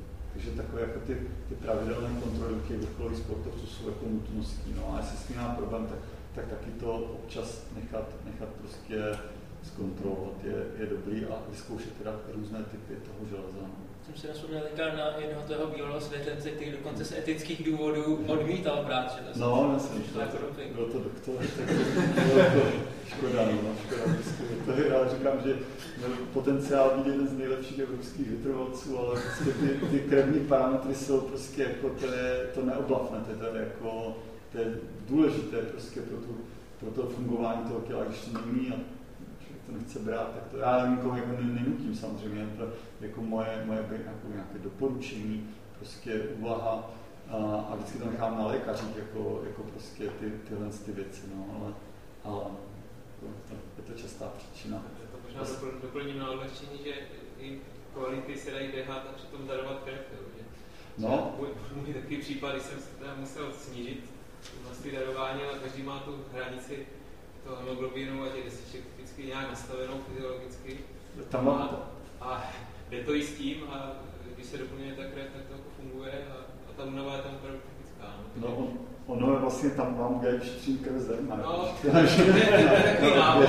Na odběr, ale, ale samozřejmě nedoporučuju, že jako, no. jako, jako darování krev, to je takový jako jako... Kontraproduktivní. Já no, jako ale... daruju, ale nedozvím se tam nikdy nic. Jako, to, to, stačí si otevřít No mě poslali, že vás bychom mali napojit, ne?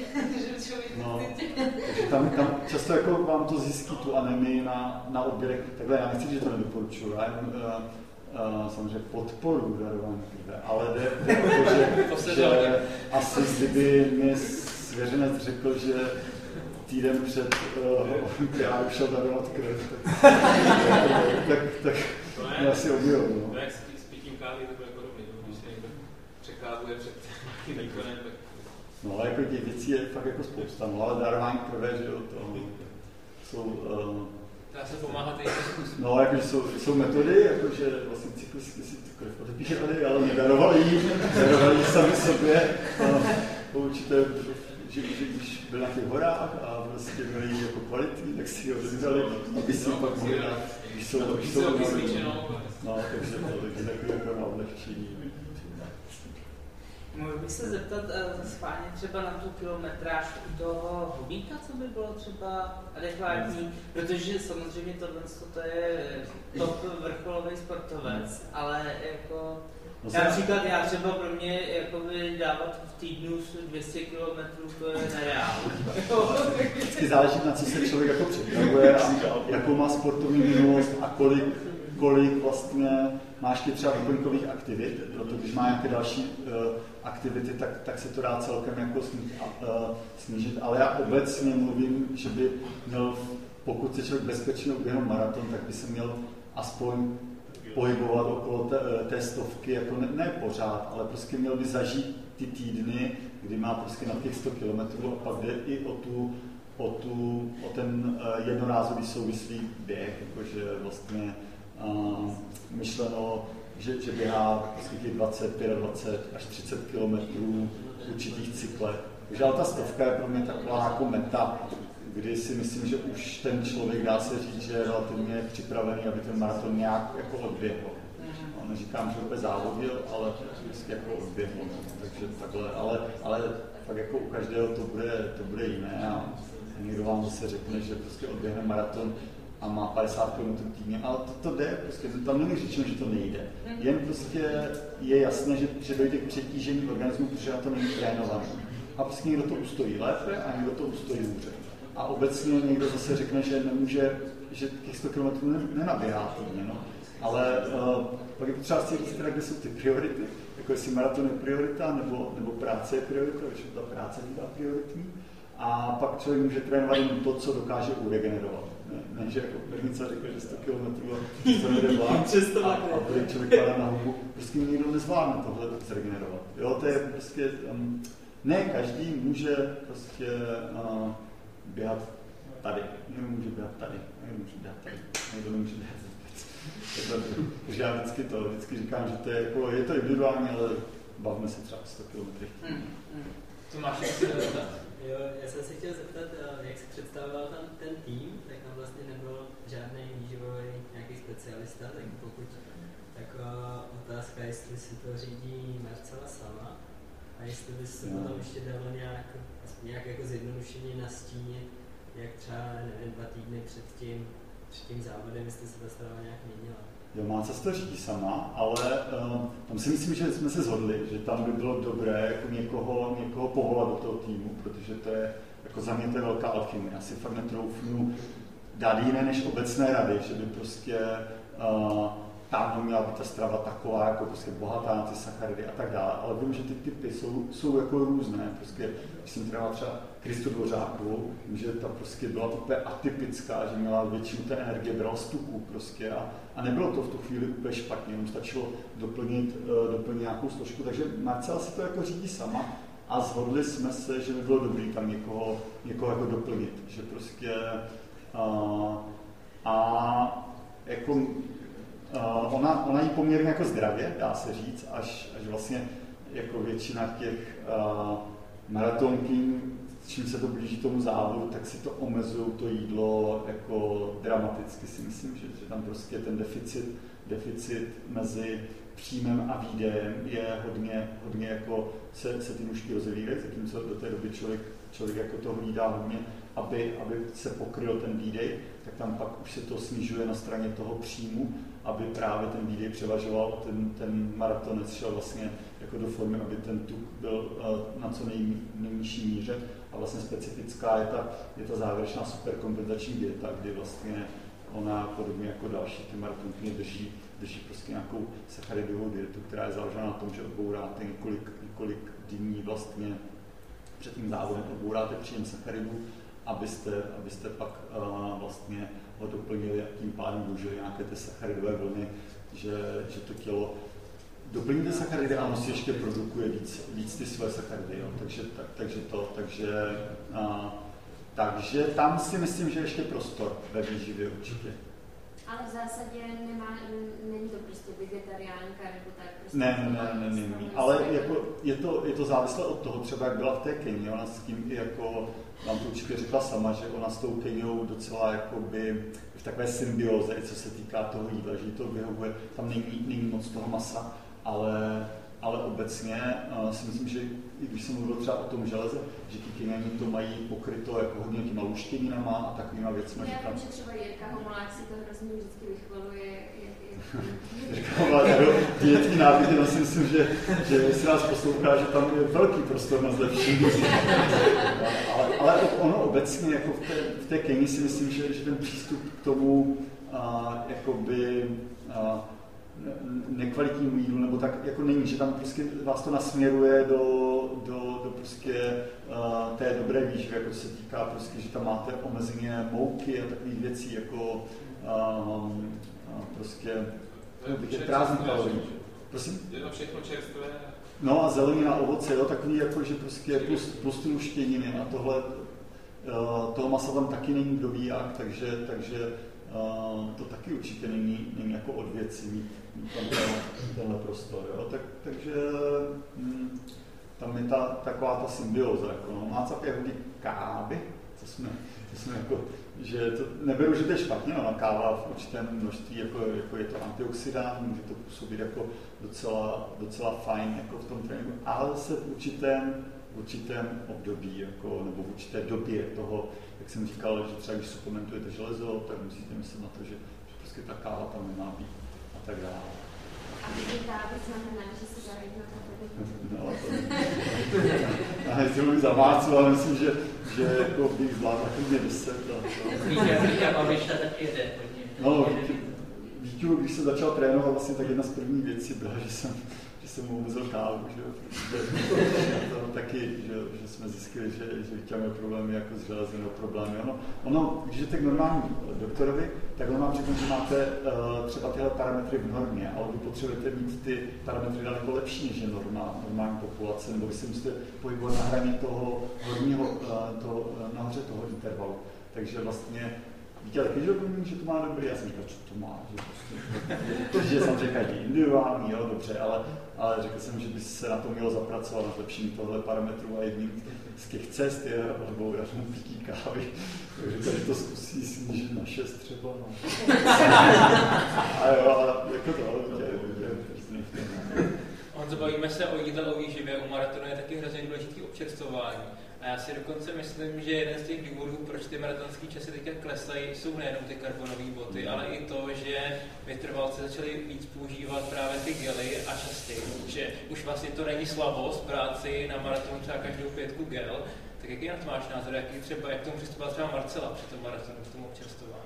Určitě na tom, jako, my jsme vlastně to konzultovali s tím Jirkou Dostálem, že to bylo jako hodně sofistikované, řekl, jako, zase, zase je to věc, které, když sám dobře nerozumím, tak se poradím s tím, kdo tomu rozumí. A ten Jirka tomu rozumí skvěle, tak to i té máce vlastně řekl, že by sneslo, on mu řekl, jako čerstvovat třeba velenci, a on řekl, a teď on to spočítal, kolik to je prostě vše, vše, vše, věcí, co by tam měly být, a řekl, no tak tady si můžeš dovolit ještě prostě přidat jeden, jeden gel, prostě neboj se toho, a tak dále. Takže to, takže to si myslím, že je fakt jako velká věda taky v tom, v tom maratonu a, a myslím, že ty, ty špičkový týmy zase mají jako probádaný dokonale právě super, když máte ten maraton, jako kde, kde tohle je zajištěno, že, že nemusíte někde stát partizánsky, jako házet ten gel na občerstvo, takové, takové věci, jo. Takže, to, takže tím, jako když máte tu péči zajištěnou, když, když se třeba v té pozici, že si můžete dovolit na tom velkém maratonu svoji vlastní účastvačku, tak je to úplně super, no. to je něco jiného, než, než pak,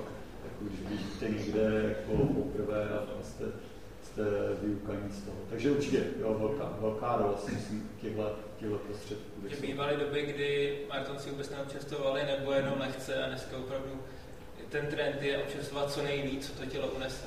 Je to tak, je to tak, je to prostě vlastně aby se vám nestalo, že, že narazíte do té že vlastně ještě před tou krizí, prostě než byste vlastně neměli dopustit, aby ta krize přišla, prostě měli byste, měli byste to doplňovat jako průběžně. No.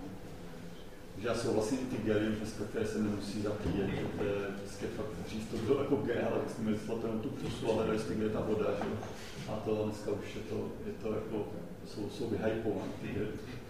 A dal by si nějaký jakoby, typ, který jakoby preferovat třeba? No, já to nechám. To je tolik. ale tak to mě, to mě možná navádí eh, k další otázce.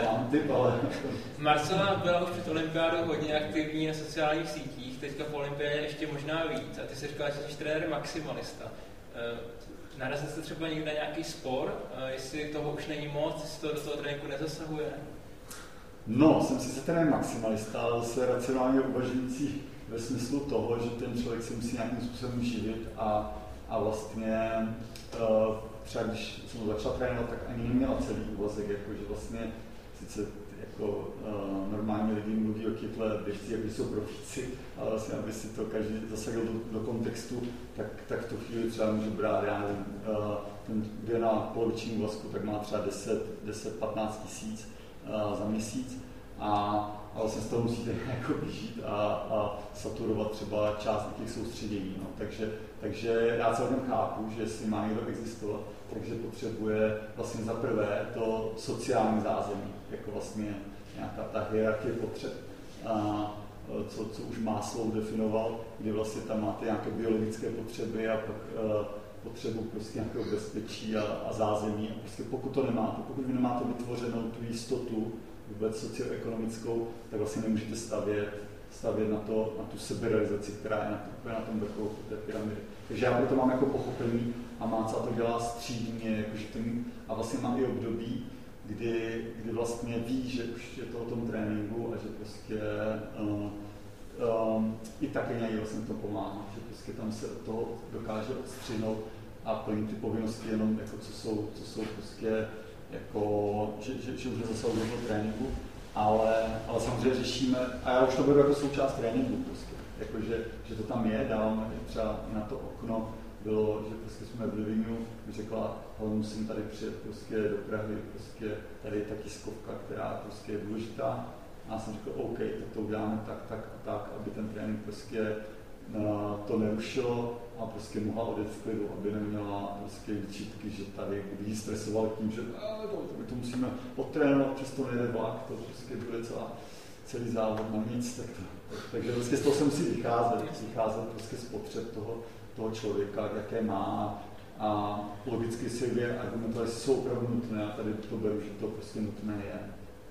A je to tady součástí práce, bez které by třeba nemohla jít na tak kvalitní soustředění. Určitě, a prostě to, to je, jako, to je celý, celý kruh toho, toho propojení, jako, že prostě, aby jí to bavilo, aby měla tady tohle zázemí a tak dále. To, to prostě se nedá jen vytrhnout, vytrhnout z, toho, z toho jedna věc. Takže vždycky ten člověk je jako komplexní osobnost, která má, má vstupuje do toho procesu s nějakými jako Eh, jako věcmi, které ten trenér dokáže nějakým způsobem to ovlivnit, když, když je bere, že jsou nutné k ovlivnění, anebo je příjmu a, a prostě pak to ten trénink neruší. Můžu ještě jeden dotaz. Eh, o krok zpátky ještě k té výživě, eh, co se řešilo v tom časování. Na velkých závodech tam je to relativně jako dobře pokrytý, že člověk prostě běží a každou chvíli má nějakou častovačku. Jak je to z hlediska tréninku? když poběžím a ten trénink v podstatě jako podcením z hlediska výživy, zabijím tím trochu ten, eh, kvalitu toho tréninku, nebo, nebo je to v podstatě jako jedno, akorát prostě nedosáhnu toho výkonu, protože třeba nemám tolik vody eh, toho. Jedno to není, určitě to pokrytí jako vlastně, když se dostanete do nějakého toho deficitu, tak takového jako katabolismu, že prostě ten, ten organismus spíš jako spotřebovává prostě uh, nebo šahá do těch rezerv, tam by šáhnout tak je samozřejmě více destruktivní pro to tělo pak vyžaduje delší dobu odpočinku. A vlastně proto i jsou uh, ty různé jako uh, doplňky. Uh, se říká, že když to nepřijde třeba do 30 minut po tom tréninku, tak už to nemá takový efekt, protože tam je takové to okno, kdy, kdy to tělo jako saje nejlíp ten, ty preparáty, jak dokáže doplnit tu energii a tyhle věci nejlíp. A právě když se to jako netrefí, tak, tak už to může jít spožděno. To samozřejmě jako nemusí být až tak úplně přehnané na minuty, ale, ale prostě určitě ty doplňky hrajou, hrajou tu roli jako velkou a, a správné časování a vůbec to, že si to člověk vyzkouší v tom tréninku, co to s ním dělá, tak, tak je důležité. A naopak se jako varuju před tím nadužíváním těch prostředků, že Taky jsme měli tady specialistu, který mi říkal, lamináče, jo, tady jonťák a všechno to tady Jo, a teď přitom, já jsem říkal, to není potřeba při tomhle typu tréninku vůbec jako suplementovat. Pokud máte jako kvalitní výživu, eh, tak prostě třeba aminokyseliny nebo BCAčka jako vůbec měl, že, že, že tam není potřeba po každém tréninku suplovat eh, nebo suplementovat. Takže to, takže taky jako je, je to potřeba k tomu přistoupit racionálně. Ale jako ta základní úvaha je doplnit energii po tom tréninku i při tom tréninku po tom tréninku, když to nejde stravou, tak těmi, těmi doplňky. No. Ale, ale jako já se přikláním už, uh, jsem byl dřív jako, jako dráhový běžec, takže tam, co se naskytlo, jako BC a všechno jsme brali. Jo. A pak jako člověk, když už jako trochu dospěje a o tom, tak už zjistí, že hodně věcí se dá pokrýt tou výživou a že vlastně když, uh, jako myslím, myslím, myslím stravou, normální, když o ní uvažujete právě v tom kontextu toho sportovního výkonu a naopak, když nadužíváte ty výživové doplňky, jako myšleno prostě proteinák, aminokyseliny a tak dále, že vlastně zatěžujete ten trávící trakt víc, víc než možná ten samotný trénink. Jako prostě, že to nemusí být vždycky, vždycky přínosné. No. Takže i o tom, o tom uvažovat takhle. Honzo, ty jsi byl závodník na 800 metrů, především to byla tvoje parádní trať a teď trénuješ olympijskou maratonkyni, zároveň i trenér Moiry Stewartový, Terezy Hrochový, jsou to trenéři, kteří závodí na středních tratích, tak je to jenom náhoda, nebo jak je to možné, že vlastně naši nejlepší trenéři těch maratonkyní jsou středotratěři původem? Já si myslím, že to může být dílem, dílem jako náhoda, může to být dílem toho, že vlastně spolu sdílíme ty, ty myšlenky některé a a vlastně uh, s Vaškem, s Vláďou se bavíme a, a možná jsme dospěli ke stejnému cíli nebo ke stejné úvaze, že prostě ta cesta třeba na tu olympiádu skrze ten maraton je opravdu jako jednodušší než, než uh, třeba na desítku. Takže, a, a určitě si myslím, že tam uh, ty děvčata, třeba když se Mojry týká, a když se týká Terky, mají výborný jako základ dráhový. Máca, Máca třeba tím tolik neprošla, ale myslím si, že to jako ne, netroufám si vlastně, jako nepřemýšlel jsem o tom, o tom takhle, ale... A myslíš, že existuje jako nějaká česká trenerská škola rok 2021, že jsou tam nějaký nový trendy? Protože tady se vždycky vycházelo z toho Fischera, Liška Písaří, na kterého vy asi taky částečně navazujete, ale je dneska něco, něco nového? Já myslím, že všichni na to navazujeme a jak jsem už zmínil to, že, že vlastně uh, každá z těch děvčat šla, šla vlastně jinou cestou, tak, tak vlastně to tak je. Si myslím, že, že Terka kombinuje vlastně uh, jako více, více těch disciplín, už jako běhání do vrchu a, a prostě um, uh, dráhu, je schopná odběhnout stípl, Moira taky víceméně jako dráhová běžkyně, která ale, ale spíše se zaměřuje třeba víc, víc krosy, kombinuje s tou, s tou silnicí, koketuje teprve chvíli a má co to je ortodoxní jako když takhle řeknu. A vlastně Eva Varcová zase tady bez jiného těsta, tak to dělá hodně, nebo je schopná využívat doplňkové sporty jako, jako bývalá běžkařka. Takže si myslím, že, mm, že úplně o té škole bych nemluvil, ale všichni si myslím, že jsme prošli trenéry, který, kteří vycházejí prostě z odložila z Fischera, prostě z téhle české, české jako běžické školy, té metodiky. Takže svým způsobem určitě tam mm, uh, to ovlivnění je, ale netroufám si říct, jako jak, jak velké. Já vždycky tvrdím, že trénujeme všichni to samý, jenom prostě ten to chodí ve středu a my to chodíme v pátek. Ale, ale vždycky je to pořád o tom běhání. kolik, ten, kolik ten člověk snese, jako vydrží, co vydrží, tak prostě běhá. Je to trochu teda o ní bez ní, ale co má Marcela v plánu dál a na co trénujete? Tak teď aktuálně, aktuálně je vlastně na soustředění na Malorce a pak se bude přesouvat zase do Portugalska, tam si z té Albufeira nebo Monte prostě do té, do té oblasti té Albufeiry, kde to, kde vlastně by se měla připravovat směrem půlmaratonu v Lisabonu. Takže to je takový cíl, kde bychom chtěli splnit limit na mistrovství světa půlmaratonu, který je hodina, hodina 12.30 a pak s velkou pravděpodobností jako uh, se připravíme ten, na ten druhý půlmaraton, nebo prostě pak by byla příprava, příprava se v Kenii, spíš jako by Takže to je takový cíl, protože jsme si řekli, že by bylo potřeba trošku zahýbat s těma osobákama, aby tam nebylo hodina 13 u toho půlmaratonu. A to, to hodina 13 nikoho nezajímá, tak aby to trošku vylepšila kontroverzní věc, teď jsme měli čtyři holky, které splnily limit v maratonu a kluci nic a není tady na obzoru ani žádný úplně muž, který by se blížil tomu limitu, který byl třeba letos 2.11.30, tak kde je problém? Čtyři no. holky máme, čtyři holky a žádný tak je, tak je potřeba vnímat, z jakých jakoby, výkonů se ty holky jako generovaly, když tě myslím jako konkrétně tak Urko a Moju, že přišly prostě z těch jako delších tratí na dráze.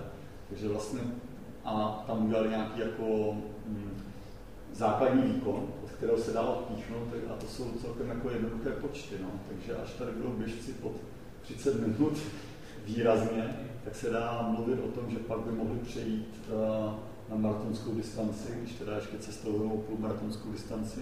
Když tady nebudou ty běžci pod, a to ani ne po 30 minut, ale možná po 29 minut, jako, že to, to nemám tak velké oči, tak uh, tak pak můžeme uvažovat že tady budou, že tady budou maratonci po 2.11. No. Dokud, dokud prostě aspoň těm 29 0 se nepřiblíží, tak, tak vlastně to je, to je celkem jako bez nároku. No. Takže můžeme se ptát, proč tady nejsou běžci po 29 minut, posuneme se níž, proč tady nejsou běžci pod, pod jako uh, 14 minut, že je to jako, takže pak, pak už jsme jako na 15 stovce, kdy ty běžců je relativně dost, tak jestli by se někdo z těch běžců na 15 metrů neměl posunout níž a pak dál a pak dál. Ti by asi tu desítku o 29 zvládli potenciálně, ale... Určitě tam jsou případy. No. Takže, takže je otázka, jestli, jestli najdou stejnou motivaci, prostě někteří z nich, kteří by ten potenciál z té 15 nebo, nebo z té trojky se odrazit dál. Takže to si myslím, že, že ty holky to celkem jako uchopily a pochopily a, a posunuli se včas. Protože to je vůbec obecně otázka, je, je vlastně, že se mluví o nějaké vyzrálosti, že ten běžec by měl být jako zralý na to přejít uh, na tu, na tu vyšší trať, ale vlastně vy pokud neukážete ten výkon v určitý moment, tak po vás pěkně ani pes. Jakože ten trenér to může vidět a může tvrdit, to je běžec, ten za pět let prostě může na olympiádu, ale to nikoho nezajímá, jako ve světě, eh, ve světě uvažování eh, vedoucích středisek a, a bohužel ani, ani té reprezentace tam tak, takhle nemůžeme uvažovat, že já, když jsem jakoby vedoucí sekce běhu, tak nemůžu říct, jo, to je, to je super, nebo jako můžu, ale nemůžete mít podporu nějakou dramatickou. No. Tam ta podpora zásadní je v tom, jestli, jestli jak jsem říkal, těch socioekonomických podmínkách, jestli mu někdo dá třeba plát. A to tomu nikdo nedá ve chvíli, kdy, kdy prostě nepředvede výkon. Takže s tím, s tím to bohužel celé, celé souvisí, že vy pak nemůžete čekat jako až, jako až dozrajete. Často se musí, prostě to, co udělali ty holky, jako znovu je nám tak příklad, že prostě do toho šli v relativně nízkém, nízkém jako vytrvaleckém věku, ale ukázali, že mají nějaké podmínky, které můžou, které můžou využít. Bez toho, aniž by to ukázali, by prostě se na ty podmínky nedostali. Takže to si myslím, že, že je jako základ. A bohužel vytrvalé zraje eh, v tom pozdním věku od třeba 25 let dál, ale ty střediska třeba vrcholového sportu eh, prostě berou, berou prostě tam se to zaplní kolem 20, 22 let v konkurenci sprinterů nebo, nebo eh, technický disciplín, kdy vlastně ten sprinter má možnost ukázat už svůj vrcholný výkon třeba kolem 17. 18. roku, to není výjimka, jo? takže tam už se třeba ukáže, když to ten vytrvalec často ani nemusí v 17, 18 běhat, jo? může dělat nějaký. Prostě. Takže ta, tam si myslím, že je ten problém. Já jsem o tom několikrát už jako mluvil v kontextu kontextu, proč nemáme vytrvalce. Hmm. A je trochu pak ironie, že vlastně třeba ta Marcela je totálně produkt mimo systém, která někdy ve 30 začala pořádně běhat a ve 34 byla na olympiádě, tak všichni se s ní pak rádi pochlubí, tady česká atletka, ale kdyby sama se nevypracovala, nesehnala se ty sponzory, neměla nějakou základní podporu kolem sebe z vlastních zdrojů, tak eh, ji nikdo nepodpoří. No, když obecně jako systém, nastavit systém, aby fungoval a produkoval jako špičkové jako sportovce, si myslím, že by musel být strašně široký. A že by to, protože ty nejlepší stojí často mimo systém, protože zatím stojí právě lidi, takový ty blázni, co tomu věří, tomu, tomu výkonu a dokážou to vložit prostředky, které jsou často daleko vyšší, než generuje nějaký jako systém, nebo který dokáže víc. Takže to je fakt jako, uh, já tvrdím, že když uh, je člověk přesvědčený o tom, tak, tak má jít i mimo ten systém, protože já sám jsem se dostal do situace, kdy, kdy prostě můžete brát finance ze systému, nebo si půjdete svojí cestou tak, jak si myslíte, že je správná a, a prostě bohužel ne vždycky to jde skloubit, že prostě to bude součástí toho systému. Ale prostě když tomu jako věříte, tak, tak prostě to musíte případně něco zainvestovat a nespolehat se na systém.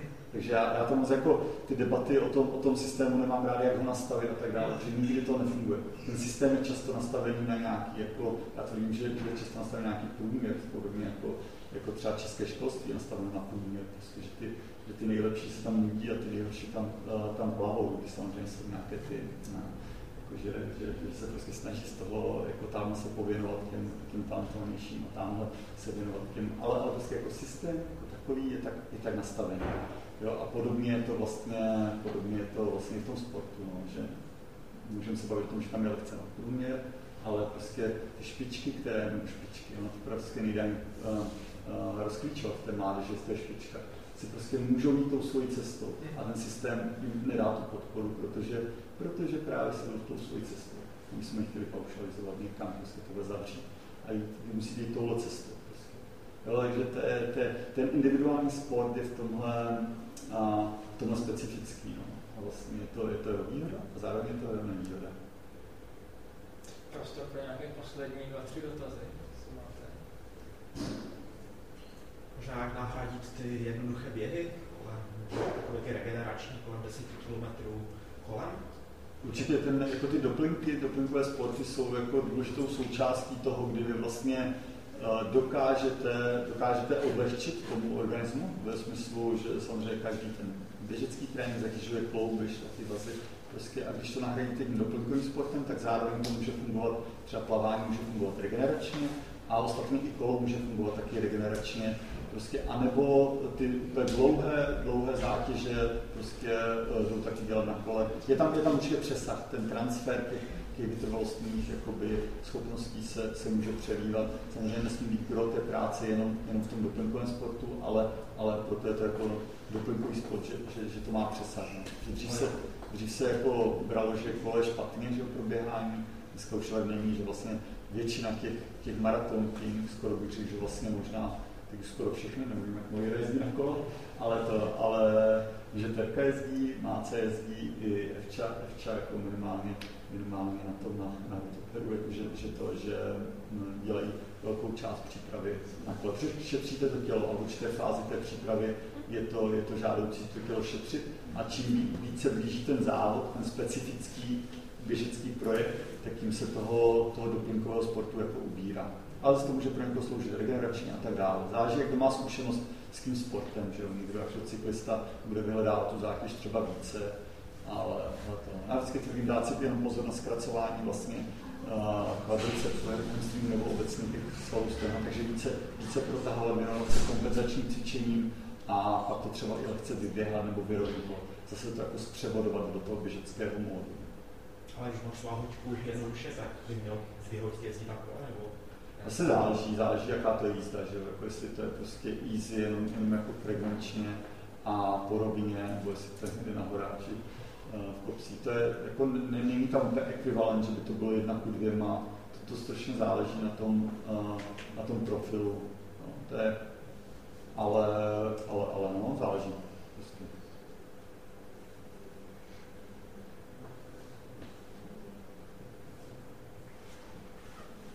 Tak pokud není dotaz, tak já možná ještě myslím poslední věc. Mě docela hodně zaujalo i z globálu, že vlastně ta příprava na začátku je velmi pozvolná a my jsme viděli, že někdy na konci první třetiny toho cyklu na maraton, tak eh, Máca běžela tempáž 15, tuším v tempu 3,40 nebo zhruba tak, takže v tempu zhruba o 10 sekund pomalejší než ten maraton.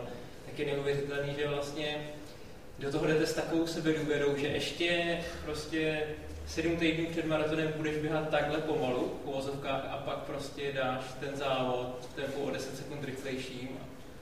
To chce asi velkou sebedůvěru, nebo i, i kontrolu nad tím atletem. Jo, je to jako, že já tomu jako taky věřím, že, že prostě věřím, že ta únava, jako, v které trénuje, je tak velká, že kdybych ji nechal odpočinout, tak prostě běží ale, ale vlastně to nechceme, jako, že vlastně těch tempech maratonských jako reálně, já se tak jako nemůžu představit, vždycky říkám, že to nemůžu, nemůžu představit, ale prostě k tomu věří, že prostě je to, je to vážně jako, uh, jako náročný, si myslím. Já bych právě řekl, že hobíci v této fázi přípravy třeba běhají mnohem rychleji, o, o, v kontrastu s tím výkonem, který pak předvedou, že paradoxně ona běhá relativně pomalu, hobíc v tuhle dobu už běhá mnohem rychleji, ale ten výsledný výkon pak třeba za tolik nestojí, protože je to překopnutý trochu. Jo, je, to tak, že my jako fakt, one, si troufám, že 80% té přípravy je prostě zatažená. Jakože prostě, když běhá s zataženou ruční brzdou, že prostě schválně, aby prostě jako neběhala, neběhala moc rychle a, a prostě až, až ten efekt, kdy se, kdy ta ruční brzda povolí a pustí se do těch rychlejších tém, tam, jak jsem ukazoval, najednou ať už ty čtvrtky to byly, kdy běhala najednou za minutu 17, nebo ty, ty šestistovky, kde, kde už rázem běhala pod tempo 3,20 na kilometr, že? Tak, tak najednou to prostě jako tu sebedůvěru to získá. Ale do té doby, jak říkám, do té doby člověk jde jako um, s tím, že neví, že tomu věří, ale si nedokáže. Já nedokážu říct, kolik poběží. Prostě jenom, jenom vím, že trénujeme maximálně, že trénujeme, že tam nejde nic přidat dalšího, že prostě už by to nezvládla, takže to, takže trénujeme v maxálním dosahu, nej maximální výkon. A prostě sice se orientujeme podle nějakého limitu, že takhle asi, ale vlastně i kdyby ten limit nebyl, tak, tak to, to se pak orientuje spíš na tom závodě, jako že, že stanovíme tohle, tohle tempo, ale prostě jinak, jinak i teď trénujeme prostě maximálně. Takže vlastně ne, nevím, co z toho bude.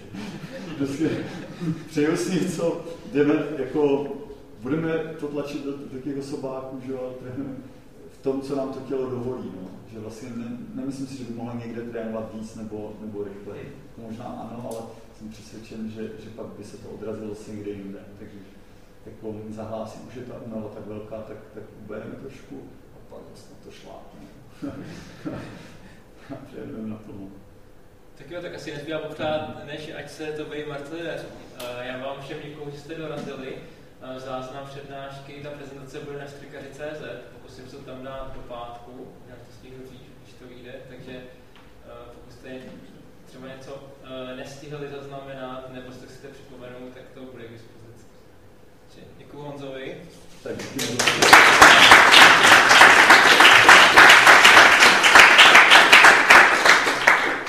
Hezký večer všem. Taky přeju společnost na sám, čerpal.